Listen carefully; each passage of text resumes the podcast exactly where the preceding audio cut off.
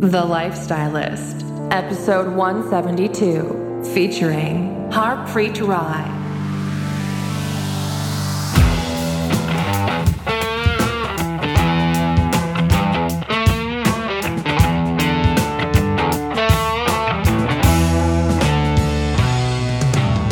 I'm Luke Story, a former celebrity fashion stylist and founder of School of Style. For the past 20 years, I've been relentlessly dedicated to my deepest passion designing the ultimate lifestyle based on the most powerful principles of health and spirituality. The Lifestylist Podcast is a show dedicated to sharing my discoveries and the experts behind them with you.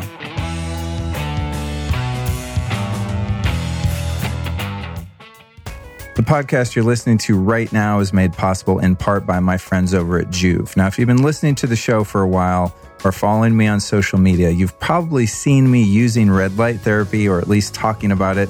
It's something that's technically referred to as photobiomodulation, and it's arguably the most well researched biohack that I currently use. Seriously, there's over 3,000 published clinical papers on light therapy. What's even more compelling is that over 200 of them are double blinded, randomized, and placebo controlled. In short, that means that they've been proven to work. So, some of the benefits include improved skin health, increased muscle recovery, better sexual performance, and reduced joint pain and inflammation. So, you can see why I'm such a big fan of the red light therapy. And that's why all my friends now come over to my house on a regular basis wanting to use my Joovv device. So that's my favorite current application. And if you want to check it out, you can go to joovv.com forward slash Luke. That's J O O V V dot com forward slash Luke. And if you enter the code Luke at checkout, you're going to receive a free gift. So, as I said, this is one of my favorite biohacks. It feels good, it's fast, it's easy, it's something you can stack with other modalities.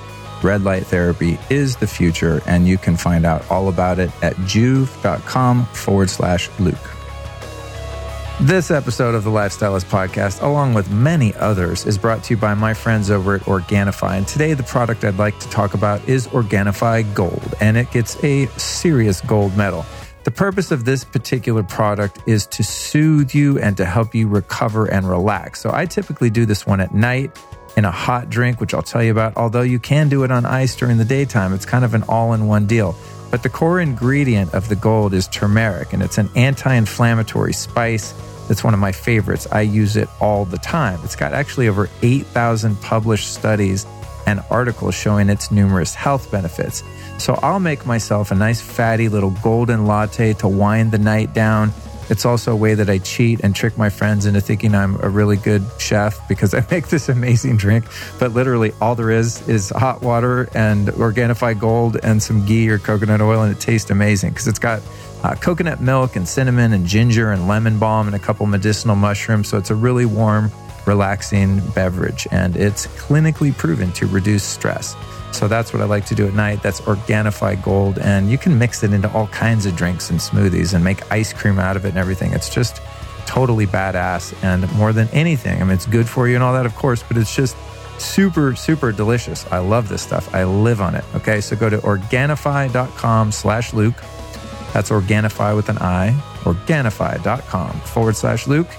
And if you use the code Lifestylist, you'll save 20% off on your little bucket of gold. That's Organifi.com forward slash Luke, 20% off with Lifestylist. Okay, wake up, sleepyheads. We're about to drop another knowledge bomb right on your dome with today's guest, Harpreet Singh Rai. And we are going to be talking about not only the importance of sleep, but also how to optimize your sleep, something I am very invested in as of late, and I'm getting great results. So we're going to be talking about the old, the old sleepy sleeps, and uh, you know, it's like it's the world's most boring, unsexy biohack, but I got to say, it's probably number one. Now, before I forget, uh, we talk about something called an Oura ring, which Harpreet's uh, company makes, and I've no, I don't have mine on. It's in the kitchen charging right now, but I wear it every single night when I go to sleep, and I'm obsessed with tracking my sleep. And of course, uh, you know, when guests come on the show, I'm like, yo, if you're going to talk about a product, you got to hook the audience up with a little discount. You know what I'm saying? So we managed to get you guys 50 bucks off if you want to try an Oura ring. Super simple. Go to ouraring.com.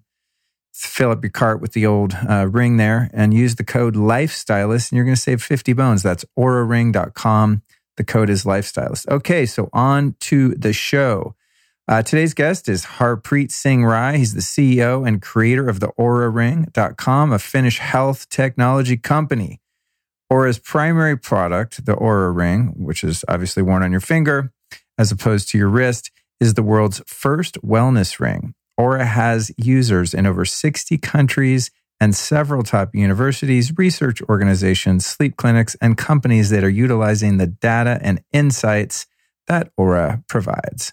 So there you go. We're going to be taking a deep dive here. Uh, so I'm going to give you a little breakdown of what we talk about. But before we do that, I want to uh, do a little plug for next week's episode because it's a mind blower.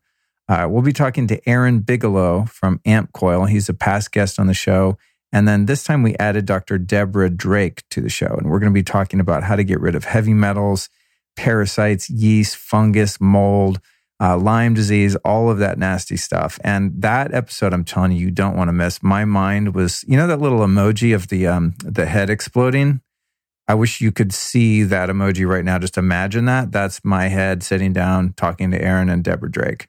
So subscribe to the show so you don't miss next week's episode. Then, in terms of events, you can go to lukestory.com forward slash events and you can sign up for my next event, December 14th through 16th at the Neil Strauss uh, Society Intensive on Biohacking in Los Angeles, California. lukestory.com forward slash events. That's going to be an epic deal there. I'll be doing a biohacking lounge and a talk and it's going to be a lot of big players speaking at that one. So make sure not to miss it.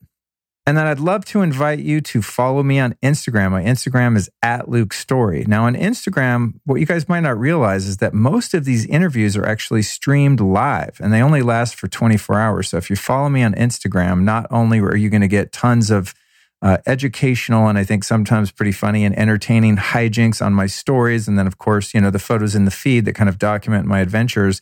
But I think if you listen to the show, you might really dig the behind the scenes because you don't have to wait for the show to come out. Like you follow me on Instagram, you can watch these things uh, unfold in all their sloppy glory. Because you listening to this right now, you're getting a very uh, edited version of the show. I mean, you know, we say what we say, but ifs, ands, and buts, and people having to get up and pee and dogs barking and things like that are often um, taken out. But when you watch the live feed of the interviews on Instagram, you get the down and dirty stuff. So follow me over there. And then I'd also like to invite you to join the Lifestylist Podcast private Facebook group. That's where me and about 3,000 people uh, at the time of this recording interact and ask and answer questions and all get to hang out virtually. And I love when listeners to the show follow me on social media, Instagram, join the Facebook group, because then I kind of, I can put a, uh, a face to the name for you guys and get to know you a little bit because you get to know my guests, you get to know me to a degree uh, listening to me ramble on, but uh, I don't really know who you are. You're just a void. You're an NPC. You know, you're just you're just blank out there. so, I uh, I love when you come to the events. I love when you follow me on social media. I love the interaction. Now that said, if you follow me on Instagram, I just want to forewarn you: if you DM me questions about things that you want answers to that you think I might have, I don't answer questions on Insta DM because it's just I can't keep up with them. And um, if I answer questions on there and I take 5, 10, 15 minutes to do so, only you get the benefit. And I don't think that's the best use of um, either of our time. So if you want to do questions, what's the best this? What do you recommend for that? Etc. Etc. Uh, I need you to get into the Facebook group and ask the question there because I won't answer it on Instagram. I only do the Facebook group because I want everyone else to, um, you know, bear witness to the question and the answer because it's going to benefit the most amount of people.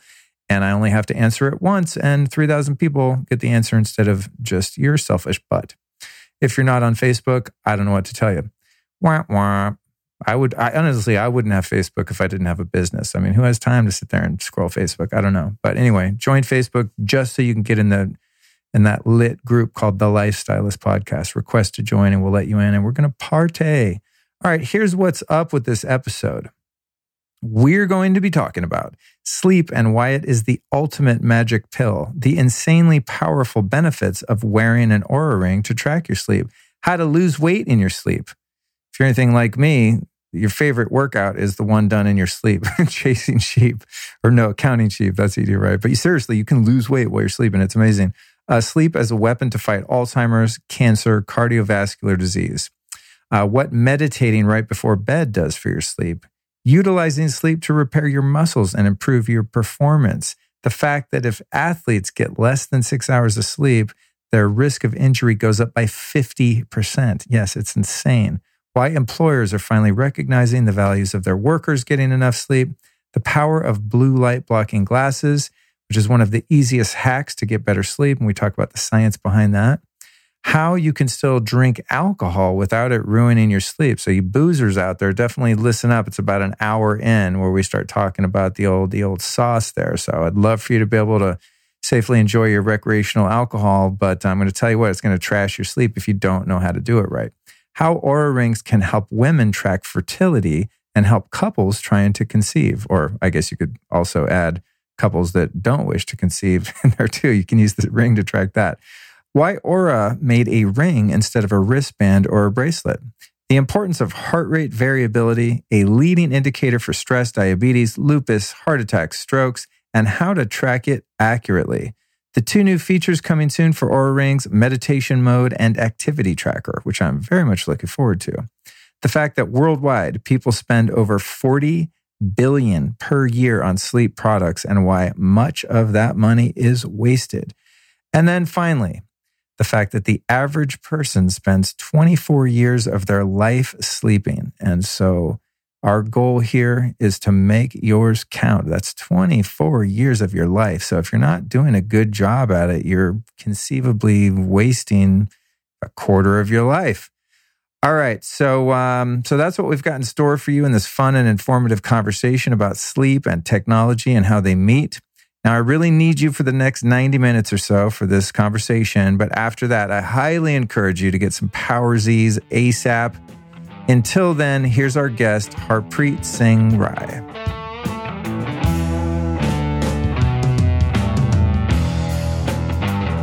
So, ladies and gentlemen, we're here with my buddy Harpreet.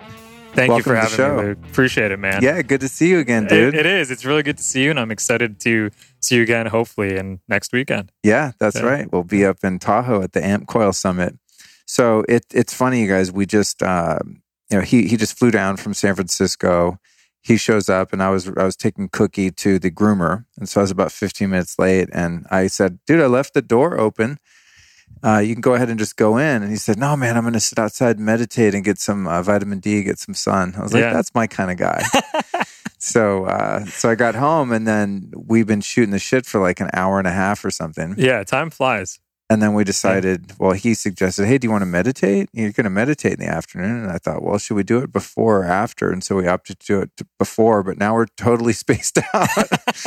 so we'll see how this goes. But um, speaking of spaced out, what we're going to be talking about today is sleep, dude. Yeah, sleep. I'm looking forward to it. Yep. Getting getting those theta waves. I got uh, some kind of crappy sleep last night. Well, good sleep, but not enough of it. And man, I'm feeling it today. So let's talk a little bit about your background. So Sure. you, uh, your family is Indian Yes. and you're a Sikh. So those of you watching on the YouTube video, you would see Harpreet is wearing this really dope turban. By the way, I want a turban tying lesson after this. Don't let me forget. Okay. I should have brought an extra turban. And so, Yeah. um, were both of your parents from India? uh, both of my parents are from India. Yeah, both born in Punjab. And then you were born here. I was born here. I was born in basically the most opposite climate in Minnesota. Uh, oh my God, dude. How did your parents from India end up in godforsaken Minnesota? No offense to people in Minnesota. Yeah. I'm just talking climate wise. Um, I think they were like, you know, we've never seen this thing called snow, so let's go check it out. Um, no, my dad, uh, he, you know, he came to the U.S. on a scholarship uh, for his PhD, and he went to Stony Brook, and then uh, company Honeywell uh, actually recruited him. This was back in the '70s, and they, you know, they had a job in Minnesota, and you know, when you're when you had a one way ticket here and you get a job offer, you sort of just take it. So uh, that's what happened. They ended up in Minnesota, but my mom had never seen snow. And so she gets there and she's just like, What do you mean we need gloves? What what what are gloves? right, right. Wow. So she's like, nah, you don't need to spend money on that, you know, and so but I think um look, the cool thing about Minnesota is yeah, it's you know, it is in the middle of the country, but um, has I think some of the most friendliest and awesome people. So there's definitely some Midwestern love out there. Oh, absolutely. Yeah. You know, I just I just had a meeting with Cody from uh, Podcast Masters that produced this show. Yeah. I think he might be there. Okay. Yeah, I think if I'm not mistaken, it was somewhere in the Midwest. But I agree, the salt of the earth, man, the coolest people. Yeah. Cold nose, warm hearts. Yeah, So- that's funny. yeah, with my uh, business school of style that we were talking about earlier, we, I mean, I can't, I guess legally you can't say you discriminate against people from the coast, but let me just say, if we ever, over the past 10 years of doing business, if we ever interviewed a potential hire yeah. that was from the Midwest, it was, that was like 10 points in their favor. Yeah. Just, just for the fact that they're like, oh, I'm from Illinois. We're like, okay, cool. We're halfway there. Yeah. You know? Exactly. Yeah. Yeah. Dude, I um they're I- probably going to be hard workers, have super hard workers you and, know. and they're more modest. I, I went to school in the Midwest too. I went to University of Michigan and I ended up going to Wall Street, sold my soul to the devil for a little bit. And I just remember when I got to Wall Street, I was working at Morgan Stanley, a big bank. It was so funny. They're like, no, we love kids from the Midwest. They're like, they just work hard, they put their head down, they don't ask a lot of questions, and they don't think they like went to some super hot shot Ivy League school. So um, they tend to be more down to earth as well. Yeah, I think so. It has it has to do with the I think the lineage of those old school American values. Yeah. You know, those old timey values that we used to think were so corny, they actually turn out to be valid. Totally. You know, the golden rule and that kind of stuff. Yeah. So, uh, so okay, before we get into the sleep stuff, a little bit more in your background, and I, of course, want to talk about Oura. You know, this ring that I wear all the time. That everyone asks me, "What's that ring? That's a cool ring." I'm like, "Wow, it's dope that I have a ring that's like has biohacking Yeah. purposes, but it Sure. doesn't look hideous, which is amazing. We'll get into that later. But um, you know, coming from my background, Yeah, of stuff, I like stuff that looks cool too, and So has a I. function. so when you say you sold your soul uh, on Wall Street, you got out of college, you went there. What did you do on Wall Street? I don't even Yeah. quite understand what Wall Street is or does exactly. so give me a little bit of that. um, the, there's this joke every day someone walks into the Goldman Sachs building, a kitten dies in heaven. So, Damn. yeah. So, uh, no, I mean, look, uh, there's a lot of different things on Wall Street. Um, I spent one year doing investment banking. Uh, that's sort of when you stay up really late for some absurd reason. Uh, you become super sleep deprived and angry and frustrated, and you uh, you make a lot of spreadsheets on financial models for companies. So I did that just for a year. Um, you know, honestly, that's sort of when my interest in sleep really hit me.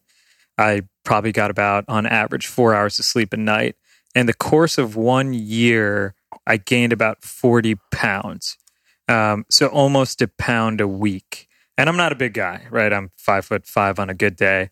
And depending on how time how how Yeah. I tie my turban, maybe I could get an extra inch out of it. Yeah, you get a couple inches with the turban height, dude. That's a good point. That's a good point. So um, yeah, but um, I, I, you know, you for some reason it's still it's it's become a little bit less this way, but uh, there is a culture of just working hard, getting stuff done for clients, and a lot of it's you know financial advisory. A lot of time, companies are buying other companies. They need bankers to evaluate the deal, you know, um, help structure the deals and stuff like that. So just like you go to buy a house, you need to go talk to a bank to loan some money you know companies go to buy other companies right or they try to ipo or they try to you know sell some more stock to you know um, unlock some value and so they'll go to they'll go to bankers uh, but they're just on wall street so i did that for a year and then i moved to something uh, that's called the buy side or in this case a hedge fund so uh, i basically you know worked at a hedge fund for nine years um, after doing that one year of investment banking and there i got to actually just evaluate technology companies you know we actually invested in them. They're all public market, you know,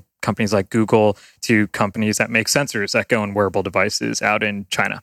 So um, it was a lot of fun, you know, learned a lot. Um, and, you know, at the time I did have a decent amount of student debt. So that's part of the reason I got into finance. I wanted to pay off that debt quickly. And, but, you know, I think you sort I sort of got wrapped up in the rat race and woke up 10 years later and realized, wow, my 20s have gone by. You know, I, sure the the money was good, right? That's why most people go to Wall Street, but the the money wasn't making me happy anymore, and that's not where my passion was. Um, I studied electrical engineering in college. I wanted to get back into tech. I had a huge interest in health, just going through some of my health issues, gaining weight, losing weight, trying different diets, even just as a kid, you know, trying to play sports, not that athletic naturally. Um, so I was always interested in performance and, um, you know, actually met the guys at Oura and they had just released their first generation product um, on a Kickstarter and was sort of blown away by the technology. I knew a lot about the technology space and particularly wearables. And um, there was uh, something really unique about focusing on sleep. Uh, not focusing on activity first, like most wearables are, that I thought there was a huge use case there that I could relate to. Um, and also from an accuracy, stand, an accuracy standpoint, you know, measuring your heart rate from your finger, there's a reason why all hospitals do that right? So if you walk in a hospital, you stay overnight in the ICU, right? Your heart rate and your oxygen levels are measured from your finger. And I, I knew oh, that's true. They have one of those little clips on your exactly. on the tip of your finger. Oh, interesting. And so there's a that's reason. funny. you know, that. when I'm on an airplane, I use a um, pulse oximeter. Yeah, yeah, yeah, and yeah. it goes on the tip of your finger like Yeah, that. I never exactly. thought about it. Hmm. Yeah. Turns out that um, the pulse signal from your fingers are about 50 to 100 times stronger than the wrist. Um, and so that's it's actually just a much better place to measure your heart rate and your data. And that's why, you know, every hospital does it. Trippy. Yeah. So it sounds like the perfect storm that you ended up in this company and in, in the field that you're in now. Yeah. I mean, like, who, that's crazy. It, it definitely was crazy. A little bit of, I, you know, like to call it fate. And also Yeah. just, I mean, I'm always sort of envious of, of guys that understand business, being a business person myself who, I mean, I think I learned about business from podcasters, you know what I mean? Like entrepreneur podcast or whatever. I'm, I'm learning all the time. Like what's an IPO? I just like, I don't know stuff like that. Sure. So when I, I look at, um, you know, a guy like Dave Asprey went to business school Yeah. and then was also into health and has just crushed it with a company like Bulletproof. Of course. I go, Yeah. oh man, that must be nice to have a fundamental understanding of the way businesses work and taking on capital Yeah. and just that whole thing. I mean, I got lucky with my first business and it's been successful, thank God. Um, and it's lasted 10 years, Yeah. as I was saying, but I still don't really know the ins and outs. I just, I have a very fundamental understanding of um, when something has value and there's a market for that value and how to get people to buy that value. Yeah. And Like that's I- where business starts, yeah, right? so I Like, understand the fundamentals, Yeah. but I, I think it's cool that you're, you know, you kind of understand when you saw Oura, you're like, ah, I want to get in on that because you understand the the potential from the business side too. yeah, definitely. It's cool. Yeah. So, all right. Well, thank you for the the uh, the background there. That's interesting. You know, and so you so basically you survived in New York City for 10, 11 years then, 11 years. Yeah. and your health. I mean, no wonder you needed help with your health. I love New York City, but dude, it's one of the unhealthiest places on earth. Yeah. Maybe LA might be second. I mean, excluding obviously like places like Bangkok and some Sure. other huge cities in the world that I'm sure have worse air and things like that. But Yeah, I mean, look, Yeah. it's a city that never sleeps, and I think that has a lot of issues when it comes to health, right? Um, and you know, it is it's it's hard not to when you're there. Everything's always sort of a party. There's always something going on, um, and there's an energy about it. Like you know, you do when you go there. Your blood pressure goes up. Like you're you know you're sort of on tilt to some degree, um, and there is an energy, and that was great at a certain point in my life. But yeah, glad to have moved past it. that's interesting. The city that never sleeps. I never made that correlation as a negative thing. Because when you think of that, you're like, oh, what a dope city. No one sleeps. It's not boring. Yeah, Right? exactly. Yeah. now my interpretation of that is, oh my God, it's a city where no one sleeps. That's horrible. Yeah. so do you think culturally when we when we talk about sleep that are we coming out of that that phase in our culture where you're a badass if you don't sleep bro i only slept two hours last night i'm crushing it Yeah. was that a part of the culture when you were With- working in finance Are you kidding? Without a doubt, right? I think they people used to like you know certain in investment banking, especially was like, oh, that kid can pull two all nighters in a row. Oh, let's get him to work on this deal because he'll just crank. He'll just work really hard. You know, um, you know, he'll. We used to call it he'd bank. He's he's going to bank so hard. You know, it it was yeah for sure, definitely a culture like that. I think it's starting to slowly change. Um, you know, I think uh, there's other people that are starting to bring sort of this, you know, this revolution to no, why, well, we sleep for all these reasons that we'll get into, um, and you know that it's not you're not tough. Actually, that's that's pretty stupid, um, right? It's a sure way. You know, life's sort of a marathon; it's not a sprint. Um, and so I think you know when you're used to sort of in this sprint mentality in, in sort of corporate America, sometimes right, it ends up having a negative impact um, on your health and sort of actually your productivity. Funny enough, right? So I, I think it's starting to change. I think people like Arianna Huffington, you know, she's in New York. She started bringing a lot of light to it with some of the issues she had from overworking. So it's starting. I don't think we're quite there yet, but I do think we will be in call it five years. Um, so it's. Uh, I like to look at Google Trends. You know, you can sort of see what people are searching. Super interesting. If you search sleep over the last eight years, amount of queries in the US have doubled. And if you look at that versus something like running, uh, you know, running, there's now more people searching for sleep than running. Um, so to me, it's like the trend is starting. People are starting to learn about it, and I I think part of the reason is because we're getting less and less of it now as a society. Wow, that's interesting. You got to teach me how to track the Google searches. Yeah, I, I think I think it's like trends.google.com. Really? Yeah, oh, that's yeah, cool. yeah. I didn't know you could do that. Yeah. That's fantastic. So, why? You know, it's interesting. First off, actually, I want to, I want to back up. Yeah. It- it's interesting that a couple of the coolest technologies in health have come from Finland, of all places. You know, Yeah. another. Uh, one of my guests is from a company called uh, Human Charger, Charger, yeah. right? I, and I, I have I think three or four of them. I use that thing just about every day. I used it today. Yeah. I plugged the human charger blue light in my ears as I drove to my Kundalini yoga class. And uh, just because I hadn't gotten much sleep and I Yep. wanted to wake up and be alert. And then there's Oura Ring from Yeah. Finland. And am I missing one? Am I forgetting about? Is there another one? Um, I mean, there's a bunch. oh, right? I, yeah. it's um, Four Sigmatic. Four Sigmatic. yeah, Yeah, yeah. my audience knows them well. Yeah, they're you know it's not a technology company, but another Health. just yeah, you know a juggernaut of uh, of a company that's emerged in the health industry. So it's it's funny. Uh, Yeah, so I think there's there's a reason for that. Okay, Um, what is it? Yeah, so uh, what's interesting on the sleep side or light side, you know, if you look at Human Charger, you know, Finland um, and most of the Nordics, it's either you know really really sunny most of the year, and then it's super dark. You know, so I was just there two two weeks ago, and uh, it was sunlight till you know three four a.m. and then gets a little gray for maybe an hour, and then it's sunlight again.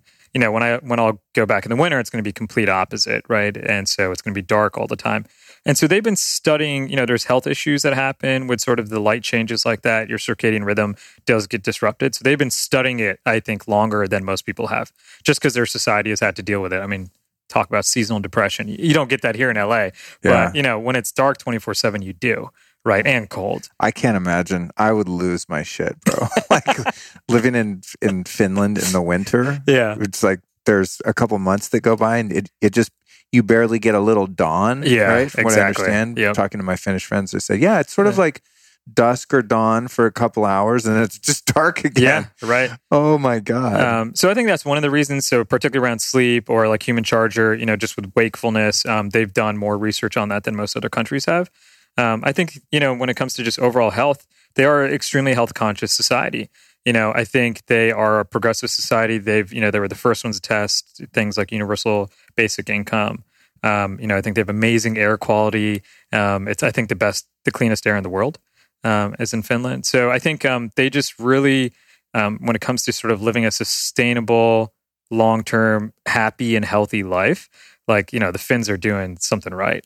Um, so I think just their interest and their passion for health and knowing how, you know, um, just how you feel every day, that's just something that really drives them to learn more and more. That totally makes sense. Yeah. Uh, and I, I just love Finnish people. When I first moved to Hollywood, I, I used to listen to a couple rock and roll bands from Finland. There was a band called Hanoi Rocks and another one called Smack. Yeah. And I moved to Hollywood and just one thing led to another. I ended up meeting the guys in those bands and playing music with them and No stuff. Yeah. And these are bands like I had their posters on my wall when I was in high school and stuff. It was so fun.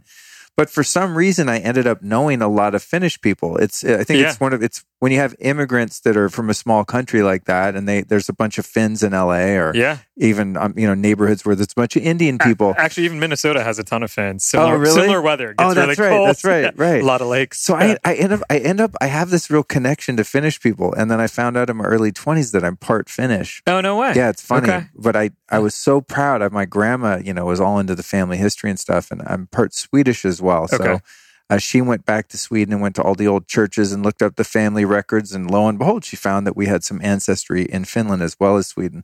And I was so proud and so excited to share with my Finnish friends that uh, she had found some uh, traces of our family origin in a place called uh, Turku. I think it's called Tur- Turku Obu or Okay. something, right? so I told my friends, and they all just started laughing. They're like, "Oh, the asshole of Finland! It's like the worst place in Finland, according to them." And they showed me on a map like how Finland looks like a body, and then Yeah. the butthole is actually like Turku, where Okay. My ancestors were from. So I I stopped bragging about that when I met Finnish people. Got it. Found another uh, correlation, perhaps you know, Yeah. with these technologies that we could talk about. Did you like Helsinki? Uh, I, I like Helsinki a lot. Um, our company actually is headquartered in Oulu, Oh, okay. which is about, uh, but we have an office in Helsinki too. Um, Oulu's an hour north, so you get even closer to the North Pole. Um, so it tends to be a little bit cooler there and, you know, darker in the winters, but yet also sunnier in the summers. I, think Finnish people, I feel blessed. Um, it's a super unique culture. I think they're extremely resourceful because they're, you know, they're the smallest country in the Nordics. So even within the Nordics, I think they, you know, they they're just really innovative. Um, they know that they sort of have to. They're not going to outnumber, you know, their enemies. If you think about some, you know, the wars that were fought back against at one point the Swedes, right, or even against the Russians. Um, I think they're extremely resourceful, really cunning. Uh, they work really, you know, they they have the sense of community working together.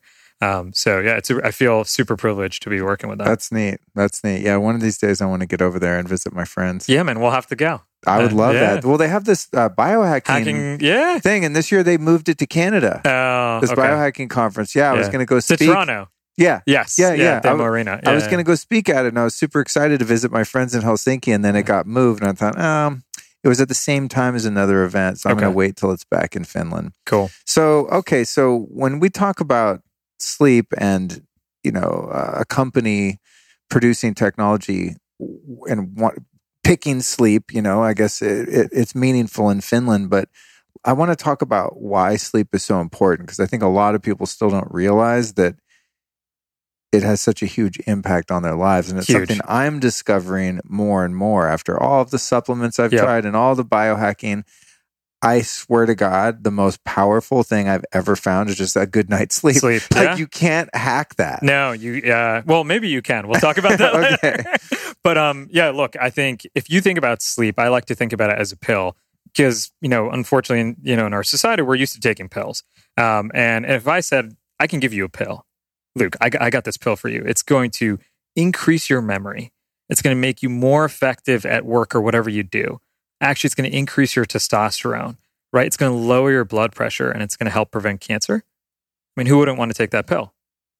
Like I, I mean, would would, would you want to take that pill? I take pills. The, each claim to do one of those things already. Exactly. Yes. Yeah. So that that pill is sleep, right? Yet, you know, um, unfortunately, right, more than a third of us now are getting less than six hours a night, and um, the ramifications on your health is huge. It's it's it's insane. I mean, if you just look at memory recall alone, it's something like your memory recall will be less than fifty percent if you get six hours versus eight hours.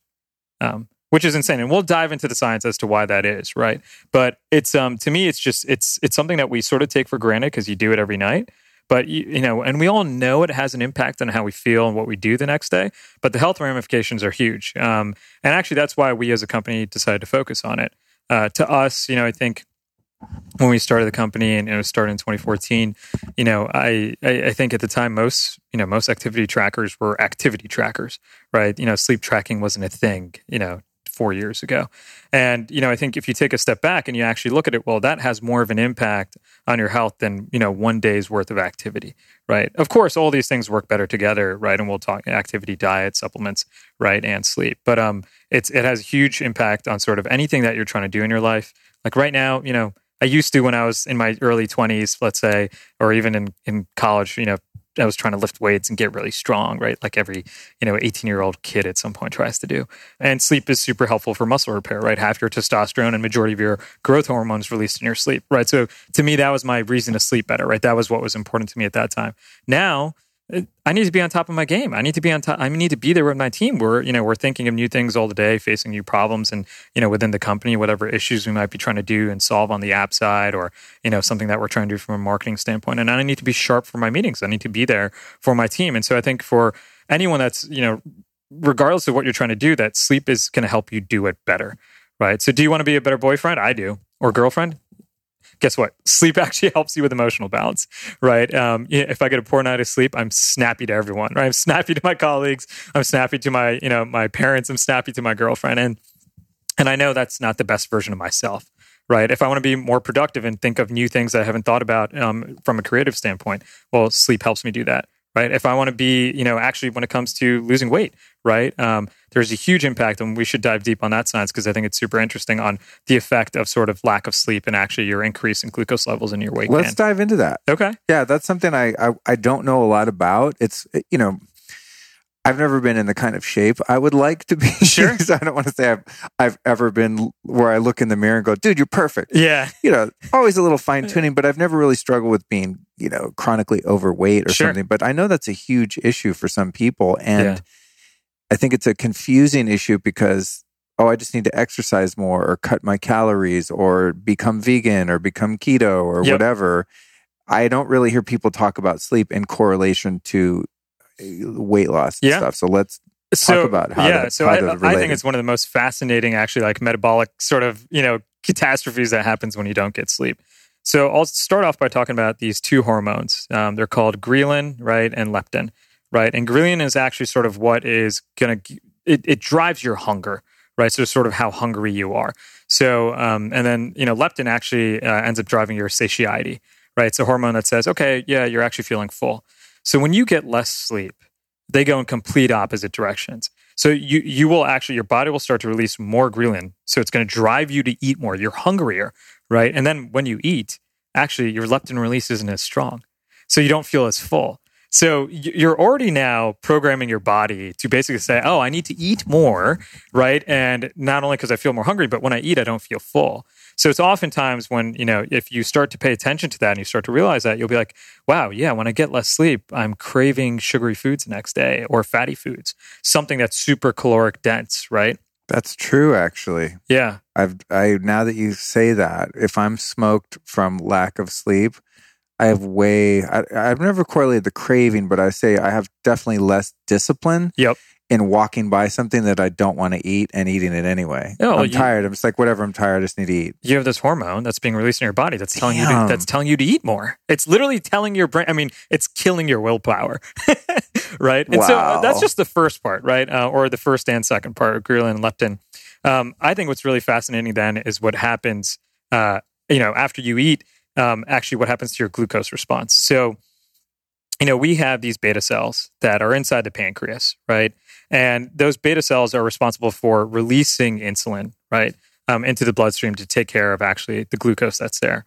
And so it turns out when you get less sleep, the effectiveness of those beta cells, they're less effective when they're released. So they actually won't clear, right, as much the insulin that once it's, you know, released from the beta cells, the, the actual receptor on that insulin won't be as effective, right? So it actually won't take away as, as much glucose.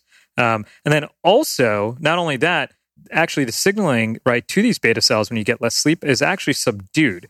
So you, okay, you're hungrier, you feel less full, so you just keep craving more food, and then when you eat it, right, you're actually your body isn't releasing as much insulin, and the insulin that it is releasing isn't as effective. So it ends up being this like terrible, terrible sort of negative snowball, you know, that makes you crave crappier foods. And so I think when you look at our population of pre-diabetes, you know, before people are diabetic, you know, and this is type two, not type one, right? It's about almost people project it's going to reach 100 million Americans by 2020. If you look at the amount of Americans that are getting less than six hours of sleep, guess what? It's about 30%.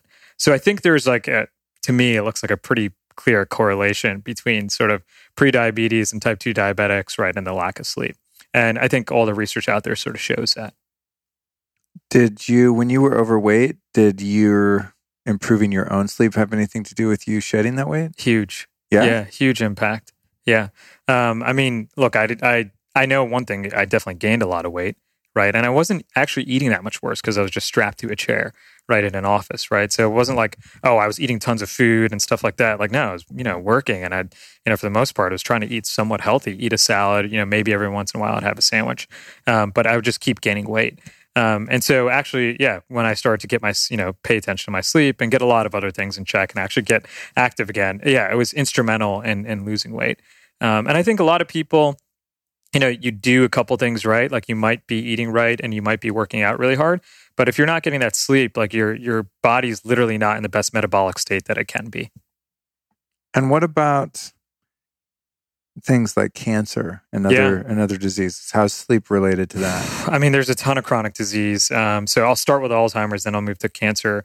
Um, so Alzheimer's, it actually turns out um, there's something called beta amyloid, um, and beta amyloids is is this plaque that actually develops in your brain, um, and it's cleared away actually each night um, during sleep. Uh, and so it turns out, you know, the brain doesn't, you know, we don't have a lymphatic system for the brain. It's not like it sweats like your skin, right? And so what we realized and what was discovered actually just in the last five years is we have this thing um, during sleep. It's called the glymphatic system. So it's actually when your brain clears away all the toxins and plaque. Is that all happens when you sleep? Um, and it turns out, particularly in deep sleep, this one plaque, beta amyloid, that's actually when it's cleared away. Um, so it turns out when you actually start to get even just less sleep, but less deep sleep as we age, um, that's one of the reasons that we actually start to forget things more. And now it's been you know shown that actually high levels of uh, low levels of deep sleep are leading to sort of increased levels of beta amyloids. So I think I think that one is pretty interesting for Alzheimer's.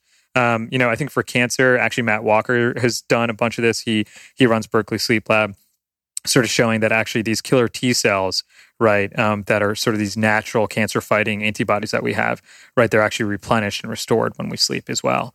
And so that there's been a direct link with lack of sleep into also a suppression then of your own killer T cells. So um, it's pretty crazy. I mean, it's it's pretty insane. There's a lot of other things related to cardiovascular disease, but I don't want to get too far into you know. No, I the, love it. Yeah. I love it. The- I mean, dude, this show, I like going into the crazy detail Yeah, because, well, a number of reasons. One, because I'm, I think that it just provides a lot of benefit to the listeners. totally. And the other one is when you have guys like you that are experts in a particular niche topic and they go on a lot of podcasts, everyone just will like skim over because they want to Yeah. keep it into an hour. Yeah. But I don't care about it being an hour. All right, let's talk uh, here. All I right, we're wanna gonna go there. You yeah, want to go? I want to get. The, Let's- I want to get the real shit. Because here's the funny thing: is I've had people on, and I'm like, okay, shows are supposed to be an hour. That's when I started out podcast. And it's like everyone said it needs to be an hour. I said okay, and so I'd have someone on, and I would find myself watching the clock and want to just skate over a topic like cardiovascular Sure. disease, as was just mentioned. Oh, let's skip it, and then I think, oh, well, we'll do another interview down the road, Yeah. and then we'll cover the the stuff we missed. And then at one point, I thought, I don't want to do that because I don't like. I want to just cover everything Yeah, with you one time, Yeah. and then I'll do another topic that then I don't have to cover sleep for another two years because I already nailed it with Harpreet. So, sure. Yeah. So Um, I like going in let's detail. go. So to me, I actually think memory is fascinating. Okay, let's um, cover that. So um, turns out actually during your sleep is when your brain consolidates your memories, the things that actually happen during the day. So for example, during REM sleep, your brain is actually playing like it's like a video, you know, recorder, and it's playing it back. Um, and so it actually during REM sleep, your brain is sort of playing everything that happens, some of the key memories during the day at three x the speed. Right. So it's it's it's sort of crazy. Wow. Yeah, it's insane, right? That's dope. and and it's repetition right it's because um all right you know just like anything else in life you do it again and again you're going to start to remember it right and so that's what happens during sleep um especially during REM sleep so to me i thought that that is just something that's fascinating and starts to make you think oh i see so when i get less sleep that's not happening as much at night so i won't remember as much the next day right so it won't be as effective and so i I we had this one kid at Michigan, right? And I studied electrical engineering, right? So I was I was a nerd in college, right? Um, and Percy uh, was this, you know, just crazy, crazy. You know, we called him a freak. He was doing a triple major, right? He was, and he got one PhDs and two master's degree in four years, right? And he he, you know, we used to have these engineering exams that everyone would like, sort of the average would be sixty percent, and Percy always in every single test he got ninety nine. And so I I started asking Percy, I'm like, dude, you know, we played soccer together. I was like, uh, Percy, like, what do you do to study? And he was like, I do one thing that is like key to everything. He's like, I sleep nine hours a night. Right. And I'm like, really? Uh, I'm like, dude, it's college. Like, you know, people are out. We're like, you know, we're playing video games at night and stuff like that. He's like, nine hours every single night. That's one thing I just don't break. Um, and I found it myself. I actually, you know, my first few exams uh, in school, you know, when I got to college, I was, you know, out late and I didn't actually drink, um, but I was like playing a ton of video games and just hanging out with friends. Right. And dude, literally failed all my first midterms. And uh, you know, I met Percy, and I was like, just trying to learn. I was trying to hack it, right? I was like, oh, what are kids doing that are acing it? He's like, I get nine hours of sleep every night, and then he was like, I also don't study right the day, bef- the night before an exam. And I was like, huh, that's super interesting. And it turned out like there's a reason for this. That actually your memory consolidation happens over several nights, not just one night, right? And you know, if you get more sleep, you're going to remember those things and be able to apply them better the next day, right? And so um, I know this now because I'm, you know, you know, a CEO at a company that's focused on improve, helping people improve sleep. Um, but it was fascinating to be able to see that. And then there's been a lot of correlations out there. I think Ben Smar out of Berkeley, um, he's done a lot of great work, sort of showing that lack of sleep is directly affected to your grades. Um, and that's probably because a lot of it comes back to memory recall. So to me, I think just what happens to your brain at night when you sleep is pretty amazing. Um, and and memory to me is actually like you know we all sort of take it for granted, right? Until until we start to lose it as we get older. And so knowing that uh, sleep is so important for literally memory and you know how you're affected the next day, how you remember things and get smarter as a human. Um, to me, is just something that's sort of taken for granted. That's wild. It's something that I struggle with a lot is is memory. Yeah. And I mean, I don't even I don't need a study to tell me, dude, when I don't get enough, it's not just the um, it's not like the hours too, it's the quality, of the sleep. Yeah, Because I can be in bed for 10 hours and have crappy sleep and I still feel horrible whereas if I just crush a 7-hour night yeah, and I get some really great sleep, then um, you know, it's it's worth more value-wise. But man, my memory is toast when I don't get good sleep. So Yeah. that's that's just unequivocally true. It's just that's just the way it is. But I didn't really know why. yeah. So in terms of sleep, when when I'm tracking my sleep on my Oura Ring, for example, we've got a couple different markers, and one of them will be REM sleep, rapid eye movement sleep, Correct. which is like a lighter sleep, as I understand, and then you have your deep sleep. And me personally, I find it really strange because some nights I feel like I slept like a rock, but I'll get a really low score on Mhm. my deep sleep. So, do we actually experience deep sleep and REM sleep as that subjectively? Or, or do we is that not even how we interpret them? Um, it's it's really hard. I think um, you know if you look at some of the research that's done, um, people's perceptions of how they sleep and the reality of how they sleep are two very different things. Um, so it is one of those things that turns out not to be super something that you can do sort of subjectively. So I, I think you know as far as the stages of sleep, they all have their purpose, and actually even turns out how you stage has a big deal to do. You know your your brain was meant to go from sort of these you know you're, you're awake right? You tend to be in sort of a higher frequency right? North of sort of 15 hertz right? And as you sort of start to drop that frequency starts to drop and you go into this deep sleep stage right? And then um, you, that normally happens in sort of the first half of the night is when you'll have most of your deep sleep. And then actually you know some of your memory consolidation you know happens happens later in the night. And so the REM cycles will get longer um, and you know they'll get more prolonged um, when you sleep. And and frankly actually waking up in REM for example like it gets it does sometimes when you sleep for 10 hours or 12 hours even you're like oh i feel great right? But your your rem cycles actually get longer and longer and so you're more in this dream state so it's actually like you know more sometimes you feel groggy when you wake up. Um, but uh, yeah so you know we track all the li- all the stages of sleep. Um, so there's there's rem rapid eye movement or the dream state um, so that's when your like prefrontal cortex is shut off. You know, the the your sort of the army general of your brain is sort of turned off, and you get to just the brain is going wild, right? It's it's replaying all these memories, right? It's having this dreamlike, this euphoric, almost like drug like state, right? And and sort of when all these dreams are happening, right? That's during REM sleep. Um, but you know, the first there's four stages of non REM sleep, so sleep scientists were very clever and they called it REM and non REM. and so non REM sleep there's four stages um, you know but the first two stages are called light and you know stages one and two and then deep is sort of stage three and four. And there's more muscular repair you know from what we know about sleep. There's more muscular repair. There's more testosterone release growth hormone release right during sort of deep sleep. Um, and so that's vital. You'll, you'll actually start to see this days you exercise and you're extremely active. You'll probably see higher deep sleep right? Um, and you can see that on the Oura ring. And then days that you're not, and maybe you've done a lot more mental work, right? You might actually see that your your REM sleep is higher. So your your brain is you know smarter than you think right uh, so it knows it's it's actually you know it's doing the right thing and putting yourself in the right stages right hopefully right most people it, you know it's fine at doing that based on what you're doing that day and what it needs to do for you to perform tomorrow so um, yeah it's it's a pretty cool you know it's a pretty cool thing it's sort of you know how you remember everything and how you you know how you sort of rejuvenate yourself um, emotionally physically mentally for the next day. It's all because of sleep. In terms of those four stages of sleep, do you happen to know how those correlate with brain waves?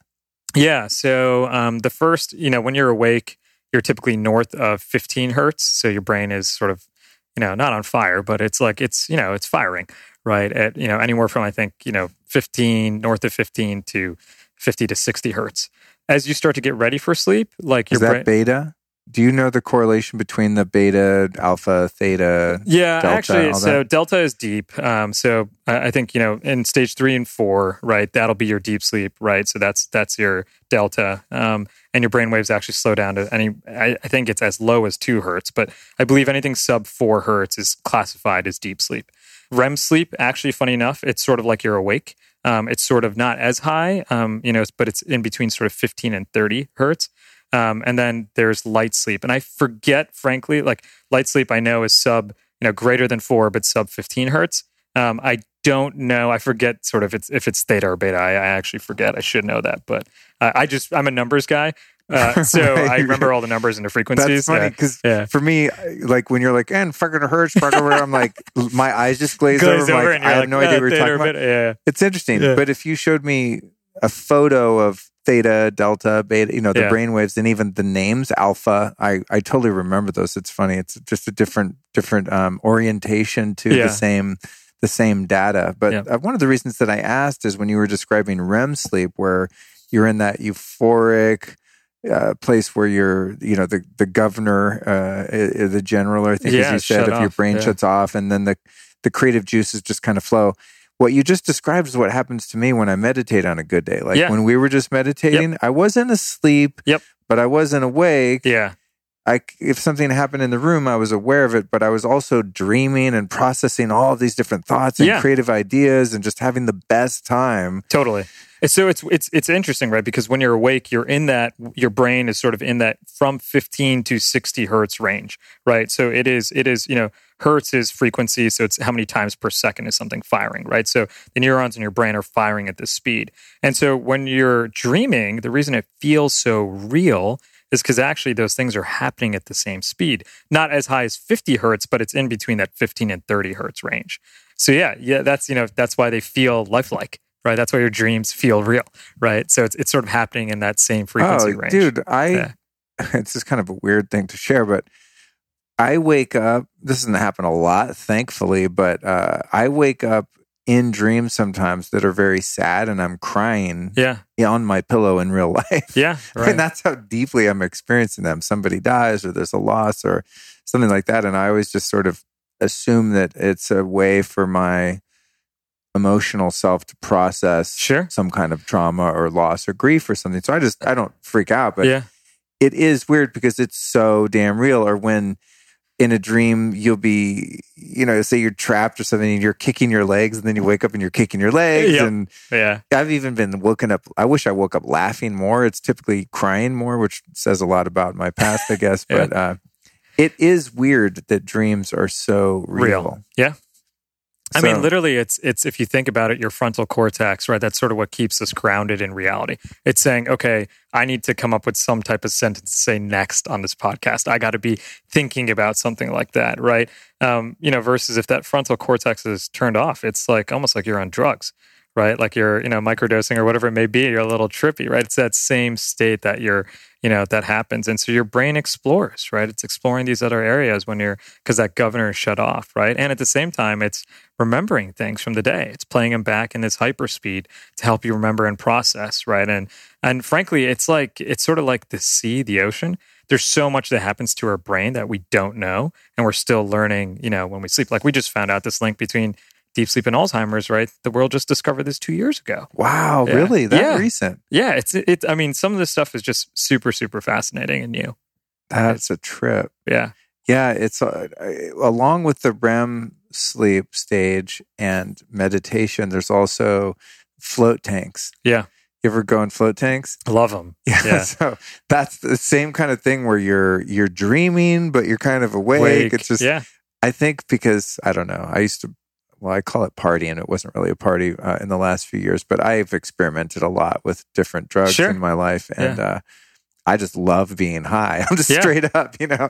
I'm not a person that ever really enjoyed feeling sober. I just like feeling totally out of my mind. sure. But now I don't do that, so I find natural ways. Well, meditation, right? You, yeah, you I get mean, a little bit best- of that high. It's the best Yeah, high ever. totally. But uh, there's no side effects. There's no consequences. I don't end up in handcuffs or anything weird like that. Right. Yeah. Positive side effects. Yeah, and I don't ruin my relationships, you know.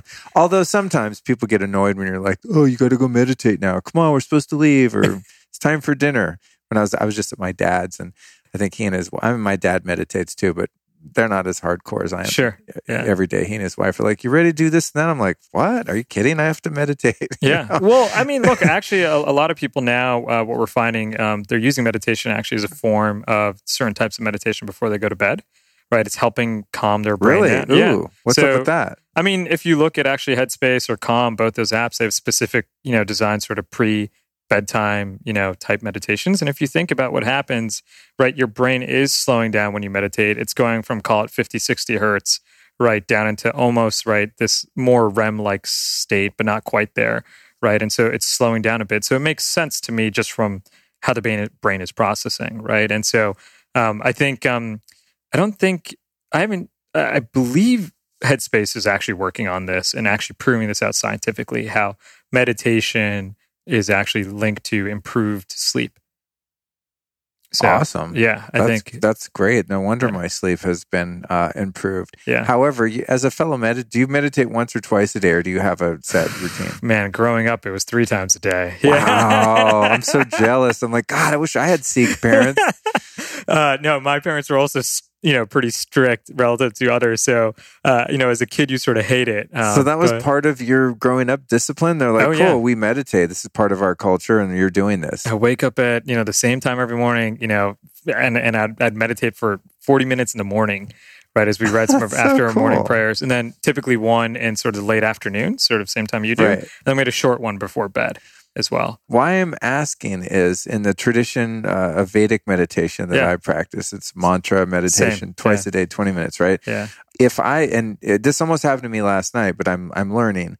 I just was grinding at work. Usually I meditate between five and seven. I prefer a little earlier, five, yeah. five thirty, six, something like that.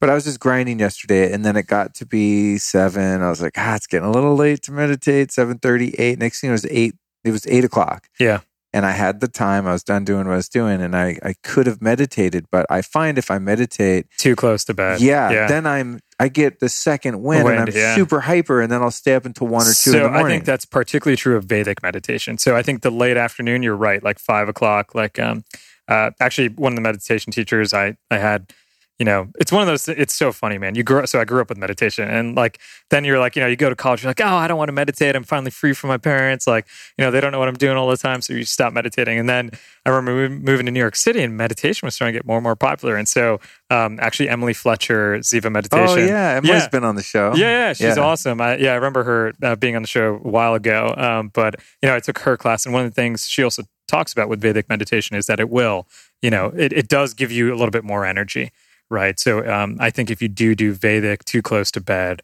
um, it might be you know a little bit of an issue. But there's other types of you know shorter meditations, right, or even just gratitude type stuff before bed that I bet you helps. But uh, yeah, just ways to wind down without going into too deep of a state. Because yeah. sometimes the the mantra based meditation like Vedic and you know the sister uh, tradition of TM I mean, you go so deep. I don't know if it's you get in a theta state or whatever it is, but you're very close to sleep. So totally, kind of my nighttime when I come out of it quite groggy sometimes, yeah. almost like you took a nap and you're sort of like loopy. And actually, that's yeah another thing we see naps. Um, napping at the right time is just like meditation is probably pretty important.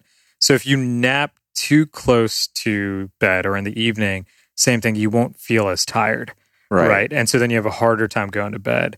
Um, so you know, I, I, think as a company, like we haven't done a nap mode um, yet, but we will be doing that. That's a good idea. Yeah, and but part of the reason is like we know there is actually a negative correlation. You know, if you if you have a nap too late in the afternoon, it'll actually disrupt your sleep. But at the right yeah. time and the right amount, I think naps can be super helpful, especially if you're not getting enough sleep. If you're not getting eight hours a night, it's funny. I don't really nap because I meditate. It's like if I'm if I have a half an hour window, yeah. and have a choice to lie down and go to sleep, I'm like, oh, how boring! I'd rather meditate. Meditate. Yeah. It just feels so much better than sleep. Yeah. We'll be right back at you after this brief but important announcement. This show is all about building the ultimate lifestyle, right? And a huge part of that is optimizing not only your sleep, but your sleep environment. So I'm super stoked to tell you guys about Alterra Pure who make the highest quality, organic, pesticide free, non GMO sheets and bedding that I've ever discovered. A lot of stuff on the market is actually pretty fake ass, I gotta tell you. Uh, I've looked into this a lot. It's actually very difficult to find high quality, truly organic cotton. So Alterra Pure is doing it right. I've got them myself on my bed. They are insanely high quality. And it's a very great company because they really support the environment, social sustainability, and they're absolutely transparent. So I want you to go to their site, alterrapure.com. And when you get over there to pick up some sheets, you can use the code Lifestylist and save yourself 15%. So go to alterrapure.com. That's A L T E R R A P U R E. Enter the code Lifestylist and save 15%. And now back to the interview. Okay, so we talked about the different types of sleep, the different stages of sleep.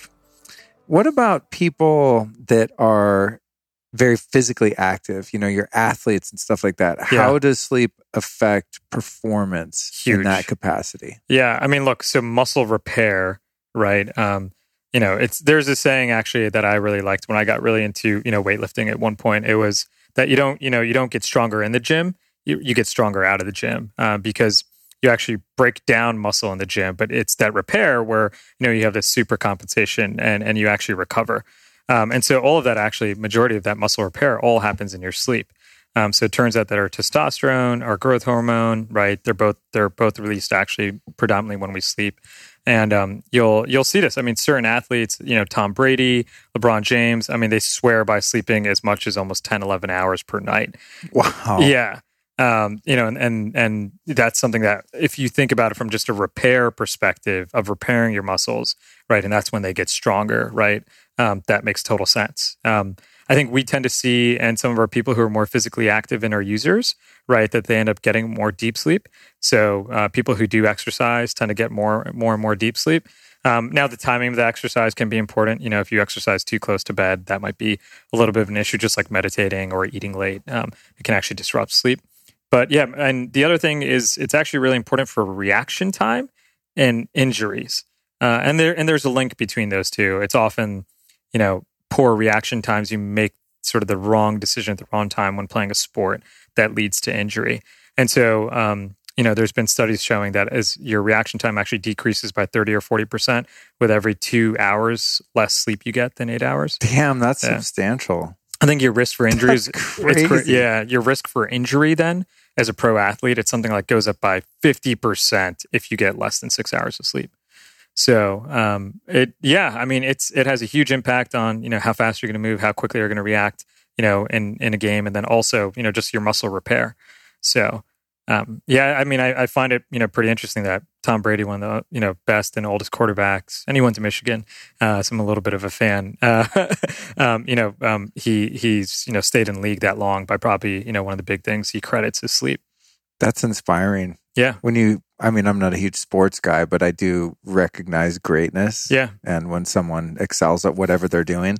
And those are the people that you always want to look at, like, ooh, what are they doing Yeah. That matters? And that's, I mean, that's a substantial amount of sleep. I mean, it's pretty crazy, right? Because we look at athletes and we're like, oh, they're awesome. They're always going out real hard and, you know, they're even partying in the office, whatever it may be. But I mean, think about how much discipline that takes, right? Like it's it's the hardest thing about sleep, I'm not gonna lie. You know, it's discipline. You gotta do it every night. You gotta be consistent. And if you're someone like LeBron, like you can do anything every night, right? Everyone wants to hang out with LeBron. Right. Everyone like, like everyone wants to even just be Facebook live chatting with you, whatever it is, right? And you've got to have that discipline, I think, at an athlete at that level to, you know, turn turn that off, right? And focus on on your body and yourself. I'm just, even to be a podcaster at this level, you have to have that discipline. Last night, dude, it's it's eleven thirty. I'm like, I should be in bed. Come on, Luke. Come on Yeah. I'm, I'm starting yoga, Yeah. Kundalini teacher teach training your tomorrow, and you got to be there at like eight thirty in Venice every morning. So I really have to get my hours turned around. Yeah. And then I just unfortunately I saw I was on Amazon. Uh, I was going to watch a 20 minute show, the uh, the Sacha Baron show, Who is America? Sacha Okay. Baron Cohen. Yeah. And I went in, and I know that's only 20 or 30 minutes in episodes. I'm like, I could squeeze in one and still nail it by midnight. I go in and I was like, oh shit, I already watched all seven episodes. Yeah. And then I saw, I thought, well, I'll just look on Netflix. I think, I think it was on Netflix for another short show. Sure. Uh, that's where I screwed myself. And I got on there and I saw Ozark, the new season, Season. watched them all. And I was like, oh, no, no, no. Thankfully, I only watched one episode, but it was torture not binging and, Yeah. and going on with more of them. And then as a result, sure enough, I went to sleep at 1 a.m. Yep. and then woke up at uh, eight o'clock Yeah. to get ready to go to yoga, Yoga, walk the yeah. dog and stuff. And and I really suffered. And Yep. when it was was last night. My alarm goes off at ten o'clock every night. Go to bed, Luke. Go to bed, Luke. Sure. And every night I'm like, ugh, and I just stop the alarm and stay up to midnight. Yeah. Look, I, I mean, I'm It's not. the- it's the hardest. It's one of the hardest things to do. I think. Um, I think being consistent and being, you know, tur saying no to a lot of those things, and you know, saying yes to that pill, saying yes to that. Hey, this is actually going to help me lose weight. This is going to help me function better the next day. It's going to make me a better. Per- it's going to make me a better podcast host. Right? I'm going to be able to ask interesting questions and go into certain moments where I feel like you know the conversation is leading. I mean, that happens. You know, you know, all that that pill. You take that pill when you go to bed. I, a friend of mine, you know, actually a coach, right? I have a coach, um, and you know, sort of just life coach. That's something I, I I've just recently started doing. It's been super helpful. And um, you know, as as a startup company, you're Is always from the Tony Robbins people? he. You know, he was not at Tony Robbins. Oh, okay. Funny enough, but he's been to Tony Robbins oh, okay. a couple, a bunch because of times. they have like a Yeah. coaching. Uh, that's the last time I saw you. I think was at Yes. the Tony Robbins Yeah, thing in San yeah, Jose, and they they email me every month or something like, "Hey, we'll work with you, get your own coach." I Yeah. thought maybe they roped you into that no, he's he's just in a uh, positive sense. yeah, he's become a friend, and um, Cool. you know, he he had a coach as well that helped him. Um, and you know, the way he explained it to me that stuck with me. And I feel like you know I should be sleeping a lot every night. I work at a sleep company, but you know I work. I live in California, or most of our teams in Finland. I'm up every day at 4:50 a.m. Right? Wow. Yeah, just because the time zone difference. To do, you know, I have all my calls at 5 a.m. starting 5 a.m. with the team. Your CEO, Broad, make them change their hours. Like, listen, you 10 guys, you get up at 4 a.m. You talk to me when it's like 8 at night or whatever it is. Yeah. yeah, six. Um, but uh, I- the way that it was stated to me is like, look, you're doing a disservice to yourself when you don't get enough sleep. You're not the best version of yourself tomorrow, right? Because of that lack of sleep. And in this instance, you know, I, I, we have our regular sort of weekly check in, and it's short. You know, it's only 20 minutes, but and you know, I was like, hey, man, I, I just came back from a flight from Finland, totally exhausted. But you know, I met with someone, and he wants me to come out to hang out with someone who's a, a player on the on on the Golden State Warriors, right? And I was like, I am dying, and I have to be up at 4:50 a.m. And he's like, Oh yeah, well, we're, you know, we're gonna go out at nine or ten. Like, come by. I'll introduce you to this. Uh, can't say his name, you know. And um, it was the hardest thing to do to say, you know, probably half my team is like, you're an idiot. You should have gotten, you know, a ring to someone on the Golden State Warriors. But it, it's hard to say no sometimes to the next thing, to the next episode, to hanging out with the next friend. And the way he put it to me was like, look, you can do that. You can go ahead and do it. Um, and a lot of times we think that thing in the moment's going to make us feel so much better. But he's like, you're going to feel and you're going to be less, you know, you're, you're going to be doing a disservice to yourself and to your team the next day. And so he's like, you'll be able to get in touch with that person. If it's meant to happen, it's going to happen. And he was right like you know lo and behold he, i told my friend i was like look i can't make it that night I, I just can't i just have too much going on right now um, and he was like i understand i'll put you in touch with you know his agent. You guys will will sort out and figure out a time to meet. And we did it and we did it at a time when i was at my best not at my worst uh, and it was way more effective because of that. So um, i think oftentimes it's saying no that's the hard thing but realizing that it's it's not only that pill but you're you're doing a disservice to yourself right for the person you want to be tomorrow Yeah, you're absolutely right because I uh, I'm a total jerk when I don't get enough sleep. Yeah. Just yesterday, I was I went in the office and I again not only last night but the night but the night before was even worse because I'd just flown in from Colorado and I Sure. know I got home at midnight or something. So yeah my sleep was jacked. But yesterday in the office, I knew I was being a jerk. I just Yep. was very quiet so that I didn't say anything mean to my my business partner. But yeah halfway through the day, I was like, "Oh, hey, can we do this or that?" And she's like, "We totally can if you'll just be nice yep at all." Yeah. You know, she's like, "Can you just not be a jerk, basically?" And I was like, "God, you."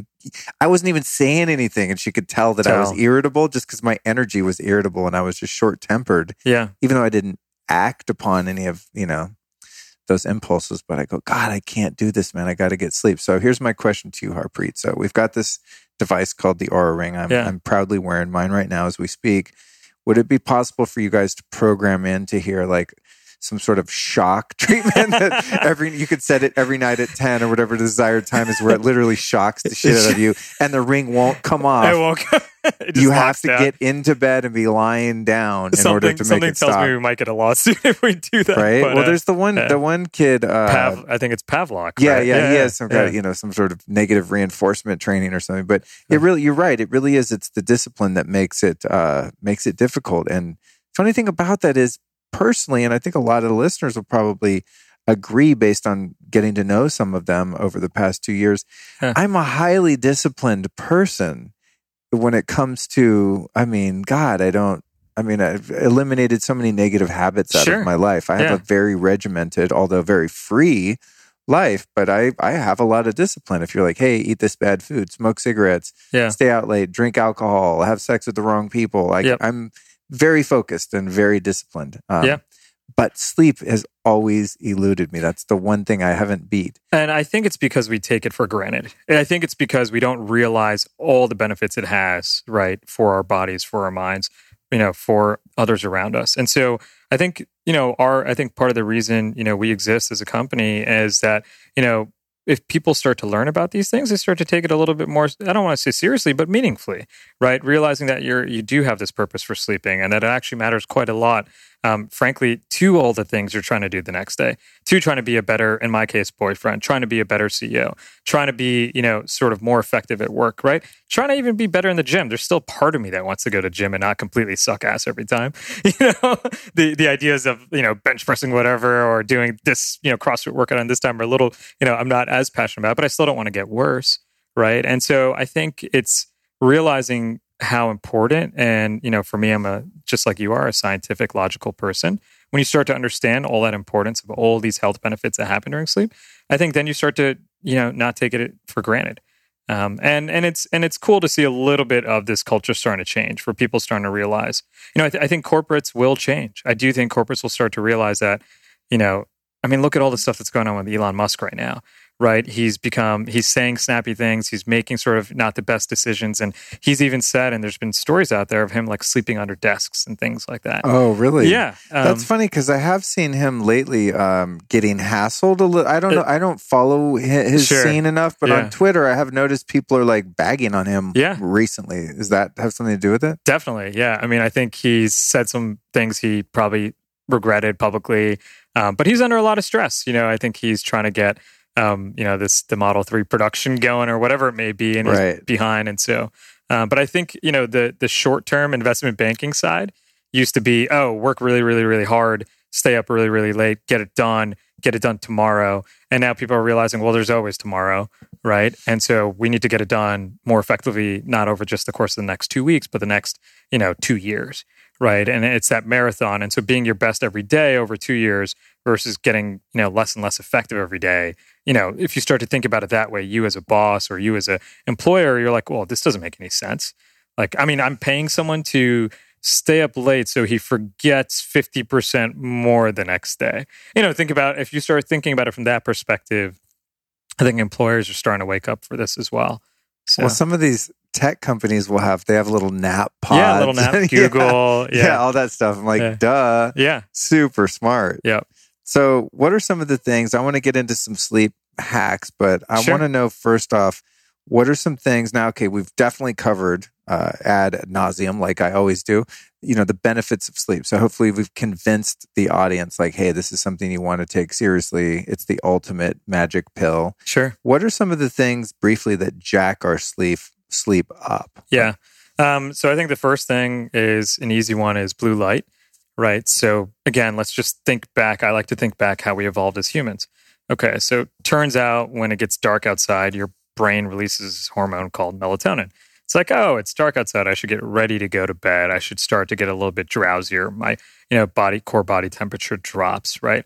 And so turns out, you know, blue light, in particular, that particular wavelength of light, right, is actually what's responsible for releasing melatonin, right? So when you when you when you see electronic lights, you know, lights that you have in the house, whatever it may be, TV, for example, your brain is getting the signal that, oh no, the blue light's still there, the sunlight's still there. Um, I shouldn't release this melatonin, right? And so I think one of the biggest things we see is just yeah, using blue light blocking glasses. You know, um, you know, I think I, you know, you've had Matt on the show at Ra. I love him. I think you know some of the work that he's doing at such a young age is super helpful. You so, want to hear something crazy, dude? Yeah, I don't know if I've, I've, yeah, I think I've, I've told him that. I don't know if I've, I've told it on the show, but you know, in podcasting, uh, you have downloads for each episode, right? And the whole goal as a podcast of what your success is really marked on is by the number of downloads you Sure. have. So right now, I'm creeping up on two million downloads at nice. my two year mark. No, it's great. It's great. Yeah. I'm I'm grateful. Yeah. Uh, but you have some podcasters that get two million downloads a month. Sure. You know what Yeah. I mean? So I, I've I'm in the top five percentile. I just found out Nice. because I get over twenty thousand, uh, no, over ten thousand downloads per episode right now, Yeah. and then you know twenty five a week, about hundred a month, hundred thousand a month. So I'm doing well.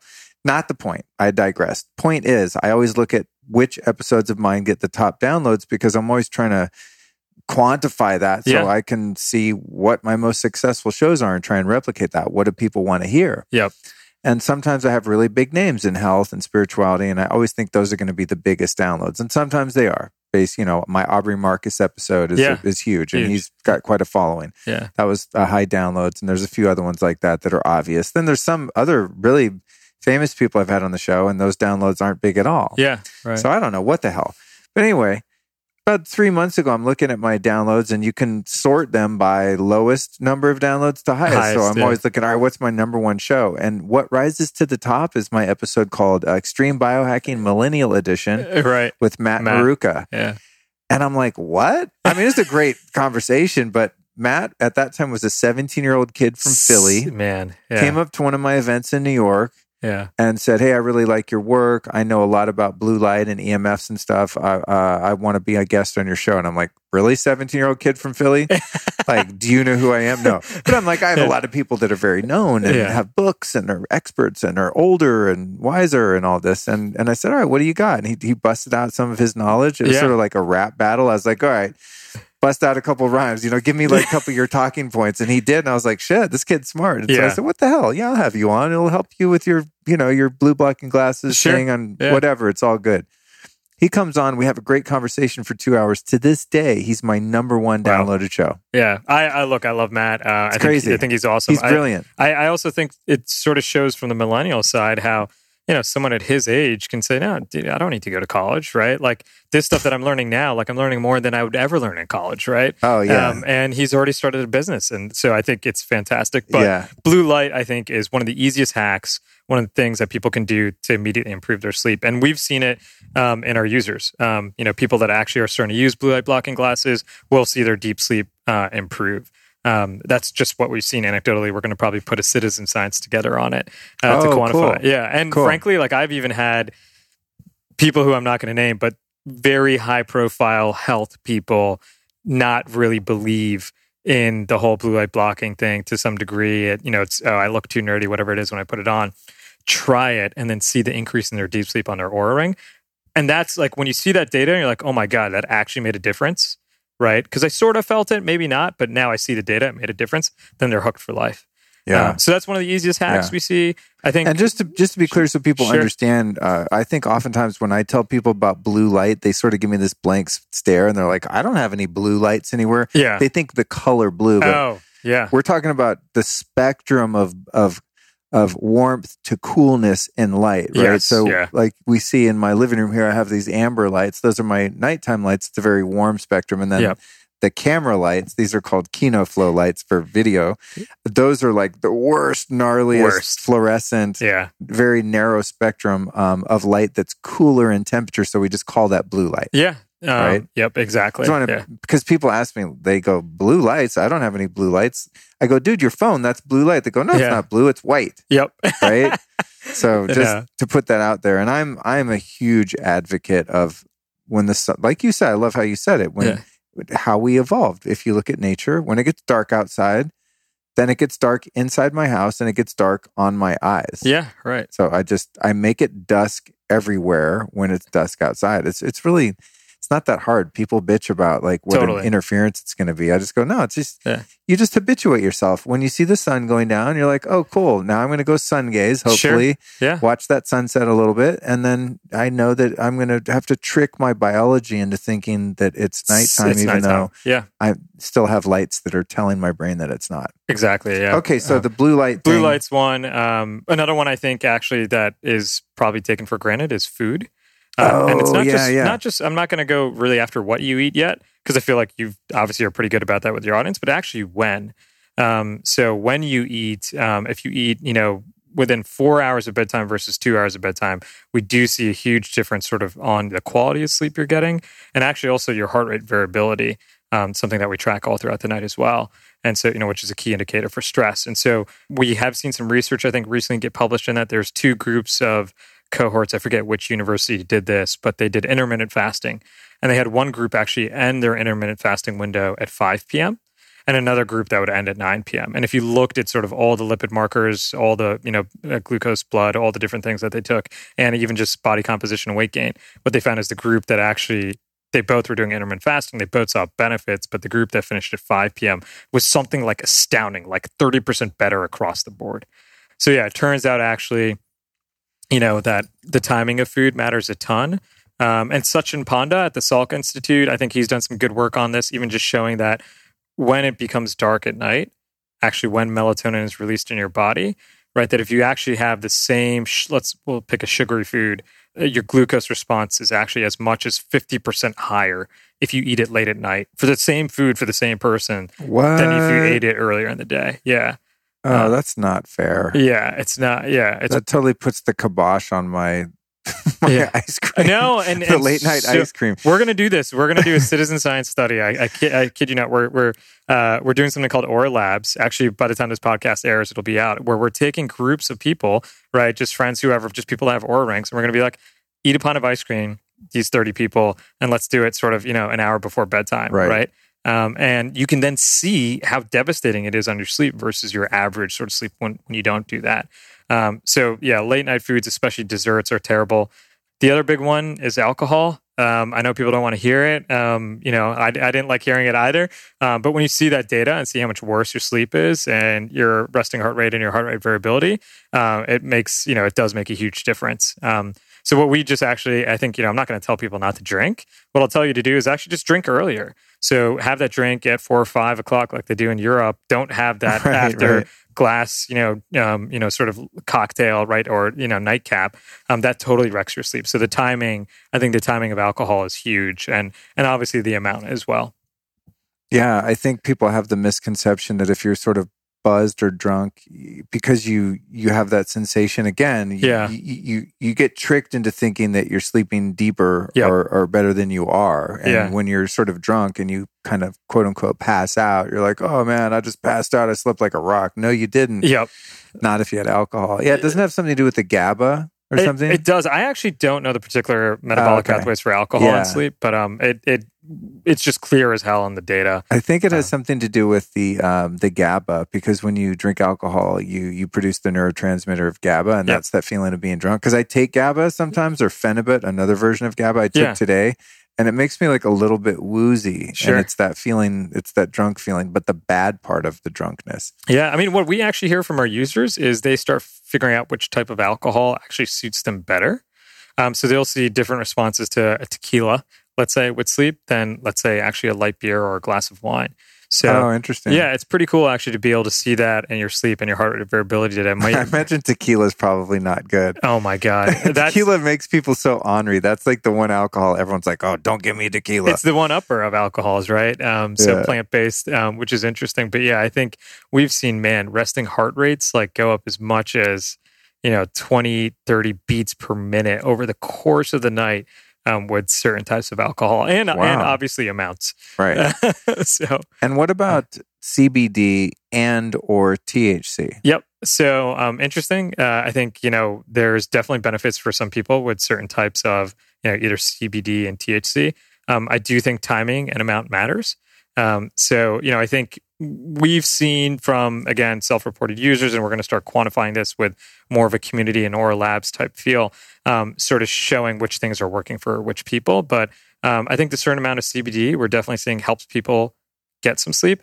I do think um, THC um, and excess amounts, you know, like probably what people take regularly, can actually um, disturb sleep. So uh, again, you might feel good, you might fall asleep quickly, but um, I think particularly actually REM sleep ends up sort of um, both deep and REM end up being impacted. Um, so I, I, I do think there's some more work being done out there. It's a little hard to do medical studies with marijuana still or cannabis. You know the the FDA's and making that easy on the industry, but I think um, you're going to see more of it come out there there there is some stuff actually happening with um, you know microdosing. Um, you know, so I think LSD and psilocybin. There's actually some studies showing that particularly people with sort of PTSD are seeing a huge impact a benefit um, by microdosing those, you know, um, those what are now called drugs. You know, hopefully that'll change in the future uh, and seeing some benefit of sleep. So, uh, wow, interesting. Yeah, I mean, we're we're super interested in doing some some of that research as That's well. That's going to be fun to see how the cannabis thing plays into sleep yeah. and how to use that effectively, and also the microdosing, the timing of that, like psilocybin. That's that's going to be fascinating as that starts to become more widely explored. Yeah, you know, as a company, it's a little tough. Like, I think there's, right. Know, it's like how far do we push the line without then, you know, getting in a lawsuit? But right. I will say, is like you can experiment as a user uh, using an Oura ring and see what sort of works for you. Yeah. Yeah, because I just was in Colorado where weed's legal, yeah. and I went in my dad's supplement. It's legal in California too. Is it now? okay, I've, I don't smoke, so yeah. I'm totally out of the loop. But. I was uh, going through my dad's supplement cabinet because my dad's a big biohacker like sure. me, and I'm always rating his supplements when I'm out there. And I found this whole uh, weed section, and my dad's like not a cannabis user, but right. he has a lot of insomnia issues, and so um, yeah, I was looking through his his thing, and he has all these little uh, very specifically um, uh, calibrated doses of THC yeah. and these little pills and stuff. And I was like, oh, sick. So I started pounding those at night, you know, and I don't, I couldn't tell any difference in my sleep. I, yep. would, I took the THC, not enough to get like high, but 10 milligrams or sure. whatever, right? Yeah and some of them were with CBD, some with not. And I was like, oh, I want to see if this works. And I tracked my sleep with my Oura ring. And some nights I would take it, and I my sleep sucked really bad. Yep. And some nights I'd take it, and my sleep was awesome. Yeah. And I just it made no it had no apparent effect. yeah. me. I mean, look, I think what's interesting is different things work for different people. Um, Right. So you know, you there. If everything worked for one person, it was just one thing you had to do. We wouldn't have any health issues, right? Everyone. So Yeah, it's, yeah. I do believe in N of, N of one. Everyone reacts differently. Um, and so you need something like you know like an Oura ring and like other devices out there, right? Um, to you know even continuous glucose monitors to see which foods are really hurting you, not Right. hurting you. Um, but yeah, we we've definitely seen certain people really uh, see improvements with CBD, and some people it's not as effective. I mean, some people actually we found a float tank. Float tank or a good massage even sometimes can really help with sleep. right. Um, uh, even you know the right amount of exercise at the right time can help with sleep. So um, I think you know as far as sleep hacks go, sure, try CBD, see if it works for you. You know if it's as I guess I should say publicly as it's you know if it's legal in, in the state that you're in, Right, right. Um, and and see what works. Um, but you know also try some of these other things. Um, one of the other big ones we've seen is just stretching. Stretching before bed, like light stuff, um, especially for a lot of us that sit at desks, right? Our breathing patterns are actually affected um, you know, we hold in a lot of stress. We're not sort of sitting anatomically the way we are meant to be as humans again. Um, that sort of stretching and even foam rolling can definitely help improve the quality of your sleep and make you relax, and you'll have a lower resting heart rate throughout the night. But yeah, I think if I had to rank them, blue light blocking glasses, timing of food, you know, getting some type of exercise will normally help promote the quality and onset and deep sleep. And, you know, I, I do think it's doing things that are relaxing before bed. Something like stretching, right? A float tank in, in the late afternoon or evening can be can be helpful too. what about uh, fornication? Uh, I, uh, um, you know, we can see some of that data in our users, but um, you know, I think uh, for sure there is a link between fornication and testosterone release, and so more deep sleep at night. Um, so I think that is there. There's been medical studies on that. It's definitely going to be different for men and women. you know, in my life experience uh, as being in a male body this time around, you Yeah. know, post fornication, I don't know where I came up with that word. yeah, I think I've, I've tried to swear a little less on the show. I'm, Sure. I'm really working on that just for personal reasons. Um, so I'm not going to use the F word before sleep.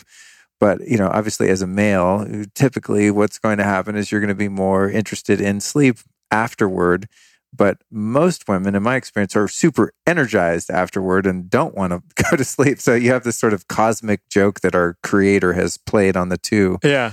inverse sexes. Well, maybe that's that because uh, the women you've been with after feel really good and they're excited. Well, so, let's yeah, hope so. let's hope so, right? A couple Yeah, of them, yeah. but I wonder what I'm. I'm joking, but I'm. I'm serious. Though. I wonder what the difference is between you know anatomically between the male and the and female females, yeah. bodies when they you know orgasm or they climax. I, I think we got to get sleep. a Oura citizen science study Right? and get I some could- enrollees. I could just see the Reddit thread or whatever, you know, like looking at this, looking at these important Yeah. issues. Everything I've seen from literature actually, I think, indicates that it helps. So Yeah. I know, especially in males with deep sleep, um, because of testosterone release, but also my understanding is females too. So Oh, cool. Yeah. Okay. Well, good. Everyone, I think, could have more sex. You yeah. know? Oh, coffee. Forgot to mention that. Oh, one. Jesus! Dude, right, yeah, dude. I know. Yeah, you I played me. myself the other night. I had in uh, on vacation there. I had dinner, and my uh, my my stepmom was like, "Want a coffee?" And I looked at my watch. I was like, "That's six o'clock. I'll be fine." But it wasn't my type of coffee. She had some nuclear Franken coffee GMO or something. I got- Folgers. dude yeah something Yeah. like that i Dried got fruit. so jacked up and i slept horribly that night the next day i was going what the hell man Yeah. i took the thc i did the things and it took me a minute when i woke up i was like god damn it it was that coffee i Yep. had it too late Totally. so how Yeah. does caffeine affect sleep I mean, look, caffeine's going to get you in a heightened state, right? Your blood, you know, your your heart rate's going to be faster, right? It's it's harder to relax, and so we know. Uh, I, I don't. Again, I- I'm not a biochemistry guy. I'm more a signal processing, like all the little sensors in here. That's sort of my my jam. But um, from everything we see, that for sure, coffee affects sleep. Um, so uh, what we're finding from a lot of our users is actually even the time in the morning. So if you have a coffee actually at 6 a.m., right, versus a coffee even at 11 a.m., there can be a huge difference in your sleep quality. And, and some people are, right, they're more receptive to caffeine, right? The half life might be actually longer for them. Um, but uh, for sure, the timing of caffeine has a huge impact. And, and I think a lot of people are in this after, you get in this negative spiral again. You get tired in the afternoon, you have that late coffee, right? Then you have a hard time sleeping, you have poor quality sleep, and then you feel more tired the next day. And so I think it's one of these things, unfortunately, because Starbucks or whatever it is, you know, has made a huge business on multi billion dollar business, you know, on, on getting people more caffeine till super late at night. Um, but yeah, we totally see that at Rec Sleep. okay good to know another self-discipline to not have coffee too late in the afternoon Yeah. it doesn't seem to affect me having you know any time in the morning i'm good but again doing that at dinner is like Yeah. Everyone's different, right? Yeah. Um, so, yeah, and even you know, I had uh, some uh, what was it? I guess genetic testing done a while ago to see how I metabolize. It just one of the markers was how you metabolize caffeine. Yeah. Turns out, me personally, I metabolize it quickly. Yeah. Which is good because then you know it's got a, a Shorter a half-life shorter half life Yeah. in your in your body, but still, Yeah. still got played the other night. So okay, so let's talk a little bit about the or a lot about the tracking then and i think we'll probably close with this section because now we've we've covered a lot like why sleep's important some of Sure. the things that help it some of the things that hurt it Yep. uh, so we're motivated i think at this point to really pay attention to this in this Sure. episode but what i think has been most impactful for me and i'm not just saying this to kiss your ass because you're my guest and you're at a sleep tracking company but honestly, getting the ability to track my sleep, and I'll tell you how I did it first and how I do it now, Yeah. has improved my sleep more than anything because I gamified it. And now there's this, I have this personal challenge to crush my sleep records. Yeah. And I text them to like the other night in Colorado, I slept 10 hours. I got a 94, I think, on the Oura app Wow, score. okay. And I was like, yes, mother effers. and I texted it to my brother. I was like, burn, dude, look at that. And I was all proud of myself. He's like, whoa, bro, how'd you do that? And we're, we're all, you know, cheering each other on. Then a couple nights later, I got a freaking 70 or something. I was like, wah, wah Yeah. five hours sleep, just horrendous. I think it was the coffee night. But what I think the real value is, is, is being able to encourage yourself and to have that score. And then also, you know, within the Oura app, which is cool, you can take notes. Oh, this Sure. night I had a coffee, Coffee, at five. This night I had sex. This Yeah. night I did weed. Yep. This night I ate ice cream at 12 a.m. and climbed right in bed. This day I did everything right. And Exactly. I, you know, it's like, yeah. you can see what works for you because subjectively for each of us the the rules of the game when it comes to sleep are a little bit different so and, and frankly, I think it's hard to remember, right? You you can almost can't yeah. remember. Like if you if you don't have something that's tracking, it's like, oh, how did you sleep three nights ago or four nights ago? shit, I don't remember. I, I don't remember what happened two hours ago anymore, right? So it's like trying to, I think, even just put that together without having some data is, is really, really hard.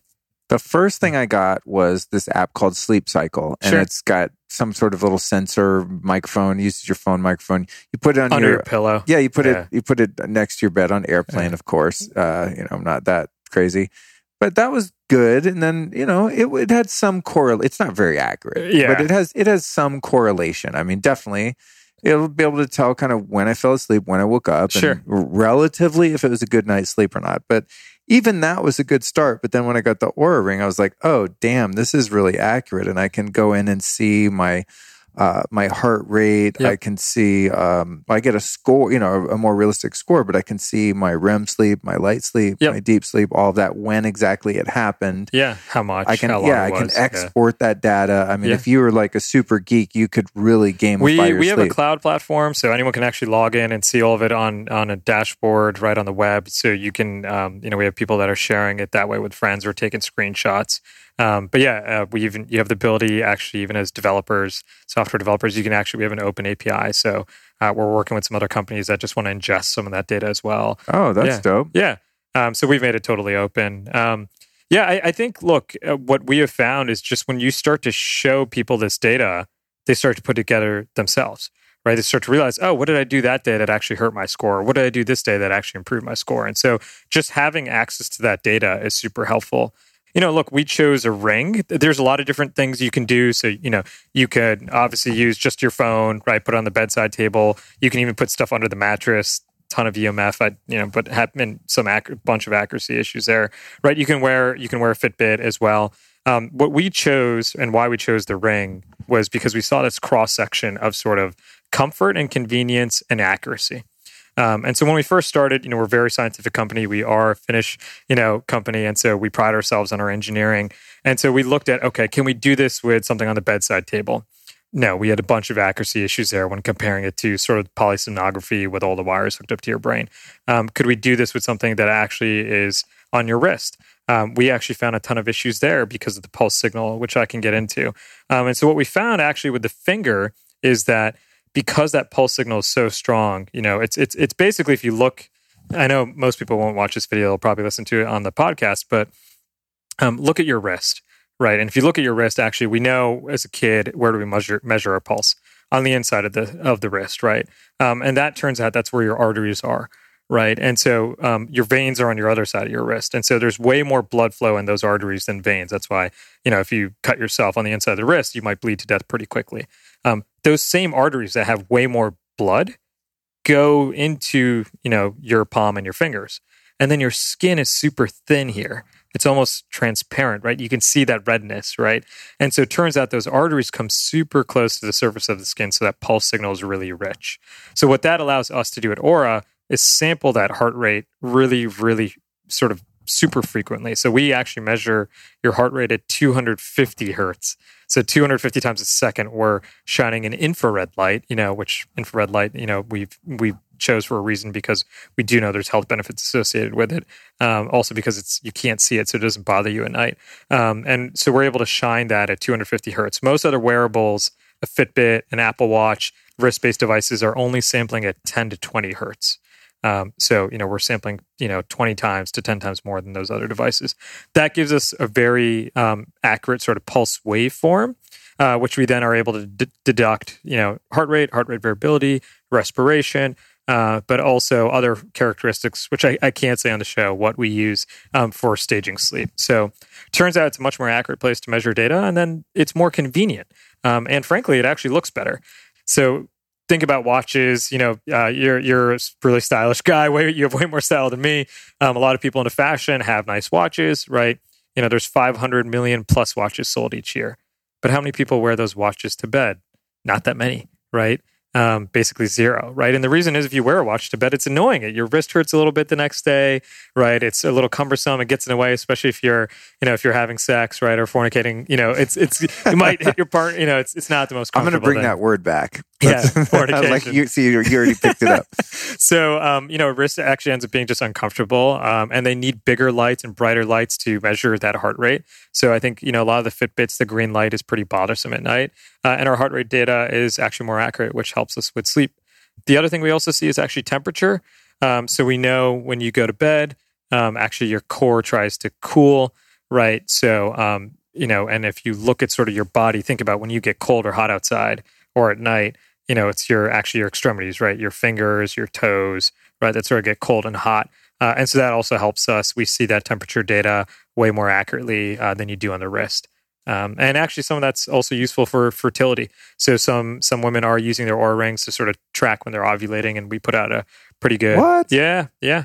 Because the temperature data is really really accurate. And so no we're- way. Yeah, yeah. Wow, that's Yeah. cool. Yeah, we'll we'll share the. Um, we did a really good blog po- post about it. Sort of what happens to your temperature change as, as you know as a woman uh, when est- um, test- when estrogen and progesterone is released.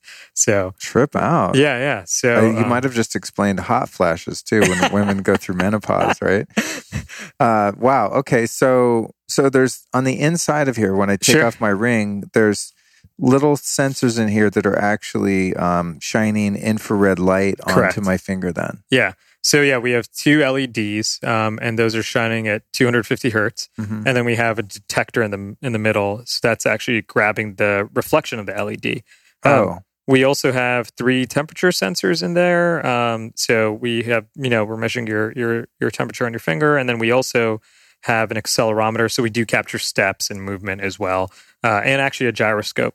Um, so yeah, we we sort of took everything that's on a regular wrist-based wearable and put it on the finger, and and frankly made it look good. It's super lightweight. It's titanium.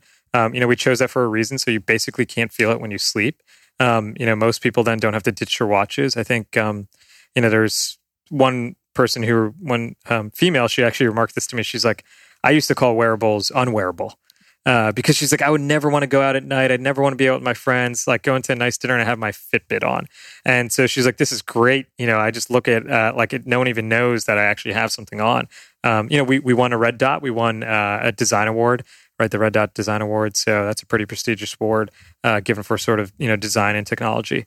Um, something that troubles. Congratulations. yeah, thanks. Um, Appreciate that. Something that troubles me about wearables is the Bluetooth signal Yes. that's being constantly Oh, emitted by them. up. Like, Yeah. I remember when Apple Watches came out, I was like, um, that's great. But dude, now you not only have a cell phone signal, you know, like a, a cellular, uh, what do they call that? Like a data signal, yeah, right? right. And then you also have Bluetooth and Wi Fi literally on your, On your wrist, wrist, dude, where all of those arteries are. I mean, that does not sound like a great idea. I would never wear one of those. Especially when you're sleeping, it's even it's close to your Oh my head. God, I didn't even think about that. Yeah. Yeah, I mean, even with my iPhone these days, just the more I learn about EMFs and stuff, um, you know, I'm not paranoid. Obviously, I use my phone, but sure. if it's on my body, 90% of the time it's on airplane. Yeah. So yeah, you're, uh, thanks for bringing that up. We are one of the only wearables that has an airplane mode. Um, so you can actually turn off the Bluetooth. Um, and you know, to turn it back, out, some people ask, "Oh, how do you turn it back out of it?" You just pop it in the charger, and then it'll actually pop out of airplane mode. Um, and you can sync data. You can actually store data without connecting to your phone on here for four. It's actually longer, but we're telling people publicly four weeks uh, without syncing your data to your phone, and so all of it's actually stored on this ring. Dude, it's crazy. Uh, and also the battery on the. Yeah. I, I don't know how you guys made this damn thing so small, like how it does all that. Sometimes I'm thinking, is this shit even real? Because it's so light. It feels Yeah. like a Cracker Jack fake ring. I mean, honestly, it looks cool, but it doesn't, it has no weight. Yeah, And then when you charge it, I don't know, I haven't counted the amount of days, but I'll forget to charge mine. I feel like for a week yeah, at it's, a, least. it's, a, it's a week. Yeah. okay, so, yeah. And then I'll get a little notification on the app like, hey, you're down to 10%. sure. Make sure you charge it before you go to bed. But then Yeah. it charges hella fast too. Yeah, Like, I think it's about an hour. I mean, I think depending on how decharged you let it go. Yeah. But most people I think charge it so that 10 to 15%. So it ends up being a little bit a little bit over an It's hour. It's crazy. Yeah. I'll be getting ready for bed and I, oh man, my Oura ring's low. I'll put on the charger and I think, oh, I'll have to pick it up tomorrow. But then I check it and it's already charged. yeah, yeah. Just Right. in a couple hours before I go to sleep. Yeah, yeah. And It'll then I don't. I took it. I just took it on that trip to Colorado, and no um, charger. Yeah, I didn't even bring the charger. And Yeah. I was there for a week. And on the last day, it got down to like 3%. and it's still, it's still tracked, Okay. But um, it wouldn't give me all the data on the yeah. app. So I was yeah. like down to that last, Last- little hair of um, a battery life, and I was like, God damn, that's pretty good. I mean, you could take a trip and not even bring your little charger, and you're stoked. Totally. Yeah. No, It's we have cool. uh, another friend of mine. He just was like, man, my parents, they got to, they love them and they went to Europe, but they didn't bring their chargers and they thought they were going to make it the whole trip. And it was like one night short. So Yeah. uh, he was like, but uh, it's still pretty cool not to even, yeah, you don't really have to think about it. Um, again, you know, we, we designed it that way. We wanted to blend in with your life. You know, we didn't want it to be a lot of hassle. We didn't want it to get in the way when you sleep. We put that airplane mode because we do have concerns about EMF as well. Um, certain types of people, you know, that we have seen, actually some with Lyme disease tend to have more EMF tends to be look like it's more sensitive, so it disrupts their sleep more. So, um, but yeah, I mean, we we try to make it as seamless as fashionable, blend in with your life. You know, we we don't want people have asked, oh, why don't you put lights on it or something like that. We have enough distractions right in our life right people are touching their phones i think it's something like 150 times a day on average right so we're, we're already distracted enough right uh, we don't need something else to distract but we you know we want to make something that could actually help you and look good too right What's up with the other element of tracking uh, where it tracks your HRV Sure. or heart rate variability? Yeah. And before I forget, I'm just going to open up my Oura app right now because Okay. we could do this afterward Sure. off air, but I have to pick up my dog soon. yeah Um, so I don't, we're short on time. But when I look at my, um, let's see. So when I look at my trends here, let me go into trends and where's my, uh, my ready, re- ready, my HRV, my yeah. readiness. It looks like generally speaking, and I wear this ring 24 seven, looks like I'm like in the 50s on average. yeah. Like on a good day, I'll get up into 60 MS sure. My worst days and times are are over 40 still. So Wow. i'm you know i'm averaging um You're- upper upper 50s it looks like. Yeah so um one thing what, we and know what is ms when i'm looking on here says- milliseconds. Oh milliseconds. Yeah so that's the literally the variability between your heartbeats. Okay Um, tell us all about that. Yeah. So um, heart rate variability, I think, has you know started to become a more and more looked at metric. You know, I think the old way people used to do heart rate variability tests, right, was you put on a chest strap first thing in the morning, you roll out of bed, you know. that's stupid that's why i never did it yeah, i was like really it's a lot of work. I mean, yeah. it's good data to have, but I'm like, I'm not going to put on a chest strap, this Yeah. whole thing, plug my phone into it. No. Yeah, so it turns out to be actually a leading indicator of chronic stress um, from everything we've seen. So, um, and, and it does get worse as you age. Um, so I think you know people who are sub twenty years old, right? Um, we'll see that have heart rate variability scores in the hundred milliseconds, and and it's uh, Oh, those bastards. there's yeah, but I mean that might be why they they feel so relaxed too, right? And you feel so good, and you know you sleep like a baby. Um, but yeah, so it turns out that you know heart rate variability does decrease as you age, uh, but it ends up being a leading indicator for stress, stress, chronic stress. Um, we do tend to see people that have certain types of disease, um, Lyme disease, lupus, you know. Um, you know, even diabetes actually have lower heart rate variability on average in their age cohort. But yeah, it's it's actually really really interesting. I'll find myself like you know when I used to be on Wall Street, and if let's say I was you know had a bad day and had something bad happen to one of my portfolio companies, and the stock would be down a ton. Man, my heart rate variability would get zapped because I knew you know I'm super stressed about it. Um, on the medical side, we've seen you know links to heart rate variability and depression. Uh, we've seen there's a lot of actually research been done on addiction and heart rate variability. Um, also on sort of uh, correlating heart rate variability to heart attack and strokes. So it's it's a metric that's starting to be looked at more and more as a really good indicator for overall stress, um, and uh, you know that we know it has links to chronic disease as well. So, So, the goal is to get a higher, uh, a higher number is better. yeah. Yeah, I think in What gen- I'm really fishing for here, Yeah. Harpreet, is for you to go, damn, bro, you're That's getting up in the 60s, you're crushing it. No, for- I mean, honestly, someone who's uh, I'm you- 40, I'm about to turn 48. Yeah, that's really good. It is. yeah. Yeah. So we're, we'll we'll release some more of those stats. We haven't yet. We don't. You know, I think it's one of the philosophies of the companies. We don't want to make you feel people feel bad if they have a certain score. Like we want everyone starts out. It's just like yoga, dude. I'm the most inflexible person in the world right now, right? If you go to yoga class, you always feel a little embarrassed, right? So if you have poor heart rate variability or poor sleep, we try not to actually you know ding you that much. We want to be more motivational, and it's sort of where you are and where you can improve to. I mean, we'll see this with some pro athletes. I mean, Tour de France cyclists, we had a bunch of Tour de France cyclists who are using the Oura Ring now, some of the teams there. Um, man, those guys have heart rate variability in the hundreds, right? What? Yeah. Yeah. So Uh, athletes will have a better HRV? Yeah.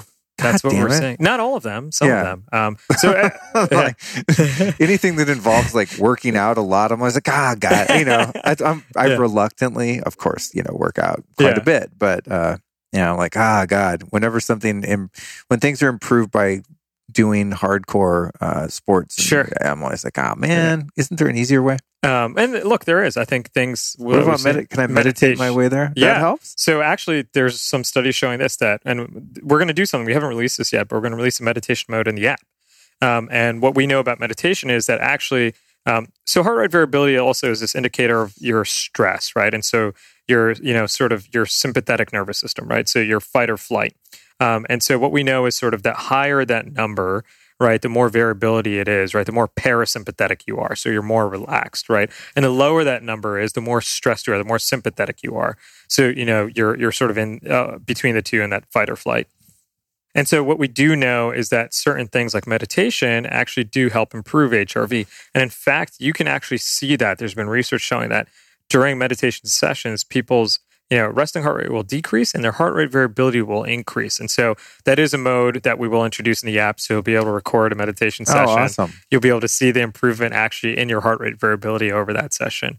And so, um, you know, just like just like you said before, when you started seeing data that sort of inspired you to do things that are better and better. And so that's part of our, our idea is that actually, if you can start to see some of this data more granularly, right, and see your heart rate variability change during that meditation meditation session, you know, you you're going to feel a little bit better about it and do it more frequently. Oh, that's huge. You can also apply it to, I mean, for those of us biohackers that have very meaningful technologies like the AMP coil Yeah. and the NanoVi and the vital reaction hydrogen inhaler, like the big dogs that I use that Yeah. are thousands of dollars and really powerful kind of health interventions in some cases. It's really cool to see and continue to uh, create data about what what's happening to you when you use those Totally, exactly. because Yeah. it's it's again it's like um, when you have the data it's motivating It's and then you'll be like oh cool this thing was worth the money or it's worth Yeah. my time doing because you're not placeboing yourself Yeah. thinking i think it made me feel better or have more energy Uh, and look, I mean, for me, it, it was super impactful for drinking. You know, I when I'd go out with friends, you know, and you're at dinner, like it's sort of hard sometimes to say no to that drink. You're like, well, everyone else is doing it. I'll have a drink or two. I'll feel good. I started to see how bad some of my data was. I was like, man, this is killing me. And it's not like I was having seven, eight drinks. I was having one or two. Um, and so I think just seeing that data totally, you know, made me realize, wow, this is actually really hurting me. Uh, and I stopped, you know, stopped doing that. So what does what do your analytics look like before we close because you try you're flying to finland flying to i mean Finland, yeah. it's funny I'm like hey i, I want to have you on the podcast you're like oh i live in san francisco cool Yeah. i'm like oh well when are you coming in la next uh, and you just go oh i'll just jump on a plane and come down for the Yeah. recording and just go home Yeah. like oh my god i would never do that i would get so thrashed from going in the airports and the ubers and all that stuff so you're traveling around a lot what, Yeah. what do your scores look like Um, actually, I think I had pretty good scores the last few nights. My heart rate variability last night was probably in the mid 60s. Uh, the prior two nights, it was actually in the 90s. What? So, yeah, I mean, look, I, I you know, I, I do obsess about this stuff. Yeah. Um, I, I tend to actually, for me, um, food ends up being a huge, huge like impact. Like if I eat the other night, I ate dinner at five o'clock. Dude, my heart rate variability was like 95 or 96, right? My resting heart rate was in the 40s, and my deep sleep was like an hour and a half, if not more. Um, so for me, I've found that I have a super strong correlation to when I eat food, and not everyone will be that way, but I've uh, we found that to be a general trend. Look, I I have paid a lot of attention to travel hacks. So when I travel, I fast. Um, I don't eat on planes, like when going on sort of into a different time zone, um, or you know, honestly, like for almost like 18 to 24 hours. Um, I also exercise in the morning when I go to a new place. So, like, you know, when I go to Finland, I try to get some exercise that next morning, right? That helps actually reset your circadian rhythm as well. I do use uh, the human charger. Um, I find that helps a ton for traveling um, as well. And, um, you know, I think it's just little things like that that I've, I've learned over time, you know, to help. So, yeah, it's, um, you know, it's, it's tough, right? Like, I, honestly, I always have work to do. I always feel like I can be doing some more work tonight for the company, right? But I also know that at the same time, my alarm's going to hit 4:50 a.m. tomorrow, so I try to get in bed by 9 9:30. Right? Yeah. Well, I mean, you know, that's how I'll get Dude, eight start hours. texting me and be like, "Yo, it's nine. It's nine thirty. Are you in bed? Yeah, Luke. I know. What, right. what do your uh, What do your sleep scores look like? I'm I'm usually in the upper eighties to low nineties. Yeah, I mean, I'd say I'm probably a little bit behind you. I'm I'm probably not getting enough most nights. I'm probably in probably you know I'd say the mid to mid 80s to sort of you know low 90s every once in a while. When I do travel, there will be a night or two uh, where I'll get in the 50s. Um, it's going to happen. Wow. Yeah. Um, Oh my god, I'm trying to think if I've had. have you ever had? let one me look back and see what my really horrible one was that I got in Colorado. That was that was just a Honestly, like travesty. it's uh it's one of the most things that I think has been helpful for me. Um, you know, and I used to travel a lot for, you know, work before Oura. Um, I found that actually, man, travel really does hit you. Um, and then I can see it in my data, and then I'll know, like, guys, I really got to pull back a day or two. I can't hang out with you that night, or I can't stay up late working because I really need to recharge. And so that's that's one way it's really helped let me know sort of my boundaries. Um, sorry, I wasn't even listening. You're like, yeah, let me Yeah. let me find the lowest number. I- I'm, I'm trying to look at look at some of my data here. Okay, so there was one crap night I had on vacation. Okay, um, here it is. So I got uh, my total efficiency was a 79. My sleep okay, score, turning a lot. my yeah. my sleep score was a 69. Okay. My total bedtime 10 hours and 20 minutes. Wow. So you were My- turning a lot. You My total sleep time eight hours nine minutes. So you're awake a lot during the middle yeah, of the night. I had and- four wake ups. My efficiency was only 79%. My deep sleep was only 10 minutes. Wow. 2% of my sleep was Yeah. deep sleep. I was jacked up. Latency, an hour and three minutes. So wow. It took time you a while. Yeah. took me an hour to fall asleep. And then my timing sucked because I went to bed Super late. late. Yeah. Yeah. Yeah. And that was just, oh my God, those nights just below. But then, you know, there was the one, where's my one good one? Oh, here's a 68. Oh, yeah. Here's, here we go. I love it when the nights when I just absolutely slay. and I love to brag about them. Just for my, this one, the efficiency. Yeah, here we go. Okay. Total bedtime, nine hours, 41 minutes. Total sleep time, nine hours, 22 minutes. Wow. This is my this is one of my proudest moments. I, po- I posted this on my posted Insta? Okay, stories. yeah. Yeah. Sleep efficiency 97, Holy cow. overall sleep 92. Uh, efficiency, yeah, uh, zero wake ups. Wow. REM sleep three hours four minutes. Deep sleep one hour 21 minutes. Now check it out. I would have gotten an even higher score, but I got that little pay attention Oh, yeah. where it's your timing. I hate Yeah. that thing. It's red. Pay attention.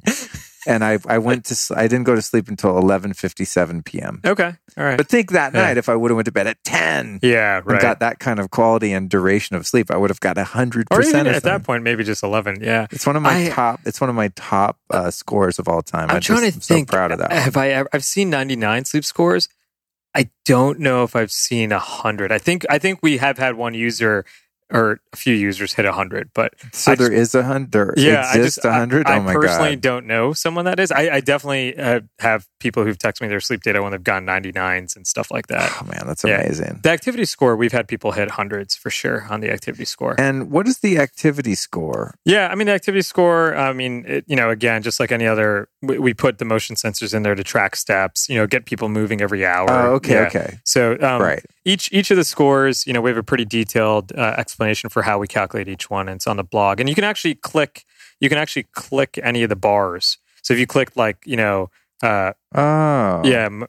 I know we got to make that a little bit easier Oh, so people know. So you can click and get a description like why does sleep timing, you know, what do I need to do to actually get that score, Right. that sub score, that bar up into the green instead of the red, um, or the blue instead of the red in our case. But I don't yeah, you know, it's funny I don't look at the activity one that often. yeah, because it's not something that I gamify. I just I'm as active as I possibly, possibly can, can, every day. yeah. You know what I mean? yeah, But I think some people are, are definitely more, you know, people that are more into fitness Sure. don't just do it as a basic requirement like I do generally. yeah, I think those people would be much more interested in in that The activity aspect of side. it. You know, Yeah. I'm always like, oh, what I did what today? Oh, great.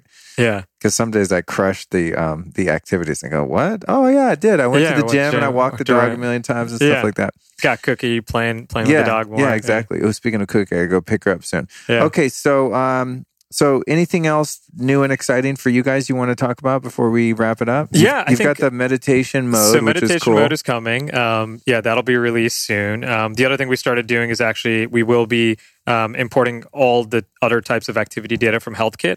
So if you ride a bike, you know, you use like a Garmin or some type of thing on your bike, or you use some other app to track your workouts, um, that data will start to be imported. So you'll see it reflecting your activity score. I think we will be releasing a lot more of this data. So if you are a 45 year old strapping young male, right, what does your sleep data look like versus other 45 year olds, right? Um, to help you sort of understand. And um, we will be introducing actually something to help you with all your notes, making that note process sort of taking easier and then actually helping you with sort of correlations. So, hey, actually, you know, Luke, did you know um, the nights that you went to bed at 11 o'clock, your sleep score is actually always 10 points higher than your average. Right. Oh, and, and here's why you get 10% more deep sleep when you go to bed at 11 versus midnight. And, you know, here's how much more REM sleep you get. So we will be providing a little bit more analytics on some of these correlations as well. Um, and tie some of those correlations to things like, you know, when you can start tagging, hey, I took CBD today, right? How much better is my deep sleep Oh, going to be? cool. So that'll be coming in the app as Right. well. If there's like a tagging convention in there, it's a much Exactly. faster and easier way to make notes. Notes. Yep, that's exactly. Oh, so you- cool. you'll, you'll see some of that be coming out as Cool. well. I'm thinking of Evernote. You know, Yeah. like I use I, I use tags constantly in Evernote so I can Huh. find documents faster. yeah, I'll have to. We'll have to take. We'll get our app guys looking at that. That's Uh, cool. Yeah. Uh, anything else? Um, I think that's most of the exciting stuff. I can't talk Okay. about everything. Yeah, yeah. Um, and for people, uh, you know, I have the I had the old re- version of the ring, which was cool, but it was much bigger and much cumbersome. bigger. Yeah. So with these with the this generation, how much are these? Just I don't even know sure. offhand. It's, yeah, two ninety nine. Um, and then uh, for and I, I I think you're going to be given. You know, we have a discount code set up for you. yeah, so- I'll announce that in the Yeah. intro and the outro and stuff. I'm just curious right now because I Yeah. don't even know how much the new one is. Yeah, so it's two ninety nine, and people get fifty dollars off. We do have a premium color, uh, a stealth black, a matte black, and a rose gold, and those are three ninety nine. Ooh, Yeah. damn. That's dude, that's not bad Yeah. for like something this valuable that adds to your life. It's funny just thinking about cuz I always the way I think about anything is in the return. So if I'm looking at buying a piece of technology or whatever it is, Yeah, uh, I'm always the guy who buys the best vacuum Sure. because I only want to buy that vacuum one Once. time. So I have like the super duper Italian yeah, Ferrari of vacuums, and I literally have had that son of a bitch for six years nice. Yeah, instead of going to Target and getting the fifty dollar one every year, Yeah. right? So I think about things in terms of that, like the the lifetime value and the cost per use, kind of right. sure. But then also, how much more money am I going to be able to make if I spend three hundred dollars on a piece of technology that improves my life in a way such as sleep? If I give myself an hourly rate of say, oh, I'm three hundred dollars an hour, just an arbitrary Yeah. number. Everyone should, by the way, come up with their hourly rate. That's how you three hundred dollars an hour is six hundred grand a year. That's way too low. Thank you. See, numbers guy. That's way too low. Oh, screw that. Yeah. I'm a thousand an hour though. But let's just Million say, like, a year, if. I'm gamifying my sleep and I'm really like, oh, I want to get more of those 91 Sure. scores, and I'm really working on that, dude. Do you know how easy it is to make three hundred dollars? Yeah. At least for me, if if if I'm on point, I will have a. I might have a ten thousand dollar idea Yeah. today Sure. because I got good sleep, and then spending three hundred dollars on I mean, something like this. I even So think it's I think that's really good. I think it's actually a simpler good than deal. that. Like, look, if I told you I can give you something that's going to help you actually reduce your, you know, glucose levels, help you reduce rate, right, help you be more productive and more effective at work, right, actually increase your testosterone, right. Um, for women, actually, I didn't even say this, and guys too, collagen repair, right, your skin and your elasticity, right, and how good your skin looks happens. All that happens in your sleep, and so um, to me, it's pretty simple. Like, would I pay three hundred dollars? Probably, I'd probably pay three hundred dollars a month to increase my testosterone, reduce my fasting glucose levels, right, and help me remember a lot more stuff every day. Yeah, I'd pay three hundred dollars a month for that. And this is no, you you pay three hundred dollars and it'll last you a couple of years. Right? That's funny, dude, because I'm thinking about how much money I spend on supplements. yeah, that's why I like this analogy of a pill. People And- are used to yeah. like, yeah, like, dude, I love bulletproof too, right? Like, so yeah. I was or I think uh, my. Qu- my qualia, which is probably the one thing I take. Well, not every day. I take it five days a week. I mean, that's one you couldn't pry out of Pry my cold, hands. dead hands, dude. Right. Qualia is just the shit. Yep. Uh, but Qualia, I think I, I use my own discount code for Qualia. Yeah, um, and I, I spend probably 120 bucks, Bucks a, month or something. Yeah, that's what it it. costs. Yeah, You know, Um, um, well worth it. a year. Yeah, whatever it's it's it's still worth it but imagine if every night I got a 91, I probably wouldn't need Qualia Yeah. sleep wise. You know what I'm saying? So Sure. it's just interesting. I like to think about things like that. No, And- look, I think people are always trying to think about what value am I getting. Yeah. Um, look, whether you like it or not, sleep is something you're going to do every night. Like I guarantee you, you can't go that many nights in a row without it. Like you'll start hallucinating. Um, so um, you're going to do it crystal every night. meth users uh, have are listening are aware of that. Yeah. Yeah, So I think it's something you're going former to do. or current users, I might add. Yeah. You're going to do it every night. If you uh, live to be 80 years old, it's about a third of your life. So think about this is something you spend 24 years, years of your life doing is sleeping. 24 years, right? Uh, yeah, spend $300 and you're going to learn so much more how to spend that. Make sure that that third of your life is the best third. And so that one third of your life improves the other two thirds of your life. So I think for me, you know, and for a lot of our users, what we found is, yeah, it's it's pretty much a no brainer. That's dope. Yeah, I'm I'm into it. I'm gl- I'm glad we did this episode too because I haven't done one on sleep in a while. And Yeah. uh, the products that I use for sleep, I talk about a lot. You know, the chili pad. Pad. Oh, temperature. I forgot to mention that one. Oh, yeah. So, yeah. sleeping in a cold ass environment. Yes, totally, totally. yeah. The chili pad, Yeah. the bed jet, uh, my Alterra Pure Organic sheets. I think there was one other thing I used. Oh, Samina bed, which I'm saving up for. Yeah. the ultimate I bed haven't bought one of those out of yet from at some point. I Austria. want So I mean, like, I actually am not The just Ra Optics, blue blocking glasses. Yeah, yeah. So I really invest a lot of time and energy, and I spend money on stuff that helps you sleep better too. Dude, you know, guess how experimenting much- with different supplements. guess how much people spend every year in the world on on things related to sleep? Let me know. Forty billion dollars. What? Right. So people are spending forty billion dollars. Right. Um, yeah. Because think about that. That's Samina bed, a bad couple thousand bucks. Right. a couple? Oh, you yeah. mean like ten, to yeah, thirty? I forget. Yeah, they're insane. Depending right? on the upgrades, yeah. but yeah. the blue light blocking glasses, right? A hundred bucks, right? The certain types of supplements, herbal teas, whatever you might take, right? Um, again, you know, adds up to a couple hundred bucks over the course of the year, right? So, how do you know what stuff's actually working for you the best, right? How do you know? And so, you know, this is a device that you can actually use and see what things are helping you the most. Um, so it'll actually help you probably save you money over Right, time, because yeah. you're blowing money. You're taking some supplement or some CBD or something, and it has no effect on your sleep, but you're still spending sixty dollars a month on it. yeah, exactly. that's funny. Yeah. All right, dude. Let's go to Belcampo and get something to eat. nice. Okay, and get cookie. Yeah. Well, yeah. God, the dog, the dog. I just, I just checked. I just uh, looked up Fancy. healthy spot where I get her groomed, and they're open till eight, so we're cool. Okay, I always have cool. this nightmare when I take her to get groomed. I'm like, I I don't want to be the bad dad that forgets her. And they're Oh. like, "Sir, uh, we You have to your take your dog." dog home because you just bounced and never came and picked her up." But we're good. Uh, where are social media Yeah. addresses and web yeah, yeah, webs- sure. website, uh, social, and all yeah, that? Yeah. www.ouraring.com. So O U R A ring, uh, R I N G.com. Um, uh, Instagram, I think we're just at Oura Ring. Uh, I think Yeah, Facebook you are. too. I tagged you guys. yeah. yeah. Okay. Cool. Yeah. Um, so our social media is pretty simple. Yeah. Cool. Awesome, dude. Well, great to see you. And uh, Likewise. thanks for coming on and talking about sleep, man. Dude, thanks for having me. Honestly, it's uh, it's been awesome to meet you. I'm glad we met at Tony Robbins uh, back when we did in San Jose and hit it off. And uh, frankly, I think like the stuff that you're doing on the show, you know, the guests that you've had, I just feel honored to be part of it. Oh, thanks, dude. Yeah. Yeah, it's good to have you. And I got to say, I'm I'm actually even more inspired tonight when I'm looking at that Ozark, the Ozark series, just waiting to pull me in. I Yeah. might have a little more discipline, knowing that this is something that's really valuable to pay attention to. Totally. So thanks for doing what you do, brother. Thanks, man.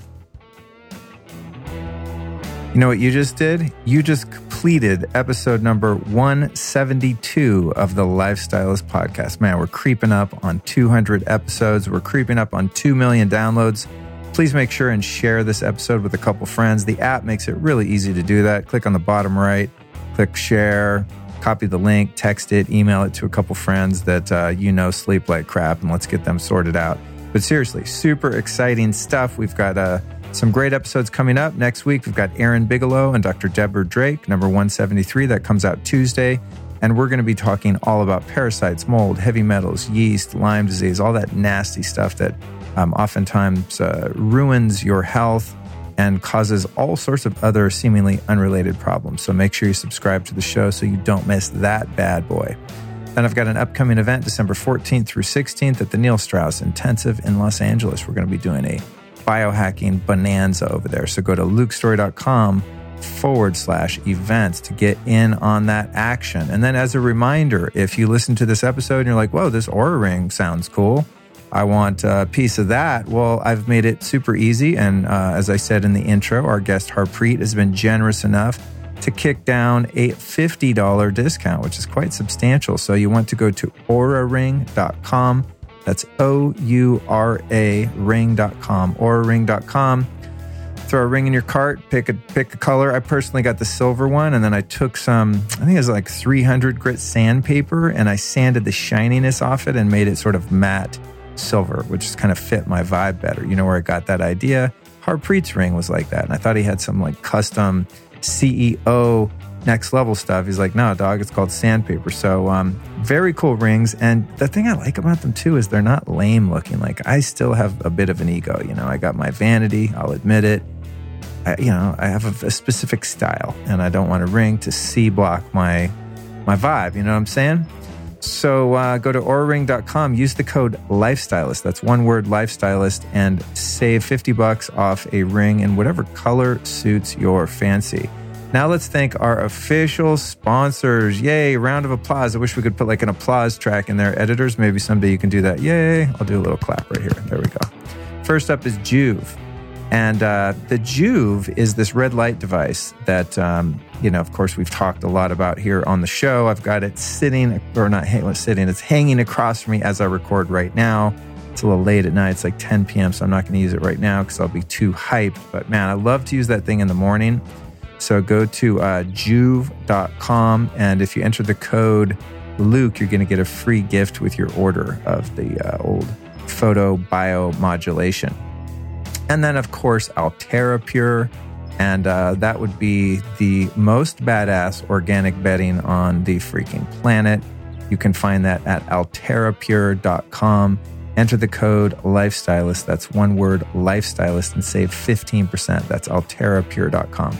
In fact, tonight, as I prepare to fly out to New York uh, to do some action out there, I just washed my pillowcase by Alterra Pure and wrapped it on my Samina pillow, my favorite pillow, and stuffed it in the bottom of my backpack that I'm going to take on the plane to New York tomorrow. And I will be resting my pretty little head on that Alterra Pure, highly organic, hypoallergenic, badass, GMO free pillowcase. And I'll be sleeping on that thing for the whole trip. I do not play, especially with the pillow. I mean, sheets, you know, your comforter, you want organic too, but the pillow, dude, I'm going to be sitting there breathing that those fumes in. You know, if it had uh, fire retardants and chemicals and all that kind of stuff, I don't want to be breathing that stuff in. So, very important. And then Organifi. Let's talk about Organifi Gold. Since we had a sleep episode, if you want to wind down at night, the Organifi Gold is fantastic. You can make yourself a little fatty sort of golden milk thing with some ghee or coconut oil.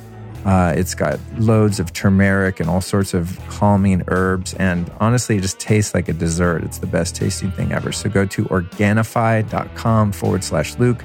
Organifi is, of course, spelled with an I. Organifi. They got a little tricky there. Use the code Lifestylist, once again, one word, Lifestylist, and save 20% off your Organifi order. So that's what's up, you guys. That um, I think that's everything that's going on. I just I'd really like to thank you for um, listening to the show and helping me get to that two million download mark by the end of the year. We're getting super close. If you can share this with a few friends, um, any episode you hear, I mean that's like the best thing you can do. Post it to social media. A lot of people like to screen grab the show and uh, you know off the player and do Instagram stories and things like that. Which, by the way, I already asked you guys earlier to follow me on Instagram, but uh, little known fact that if you do post something about the show on your Instagram stories, uh, it's very likely that I'm going to repost it on my story. So I don't know. I got almost, I think I'm creeping up on 40,000 followers or something. Not the biggest account in the world. I'm no, I'm no Kendall Jenner, but uh, I might get you a few followers. You know, I love to support the audience too. So support me on social and I'll support you right back. All right. I think that's it. I will catch you next week for another episode of the Life Stylist Podcast. Until then, be well and by all means, sleep well. This episode of the Life Stylist Podcast was produced by PodcastMasters.net.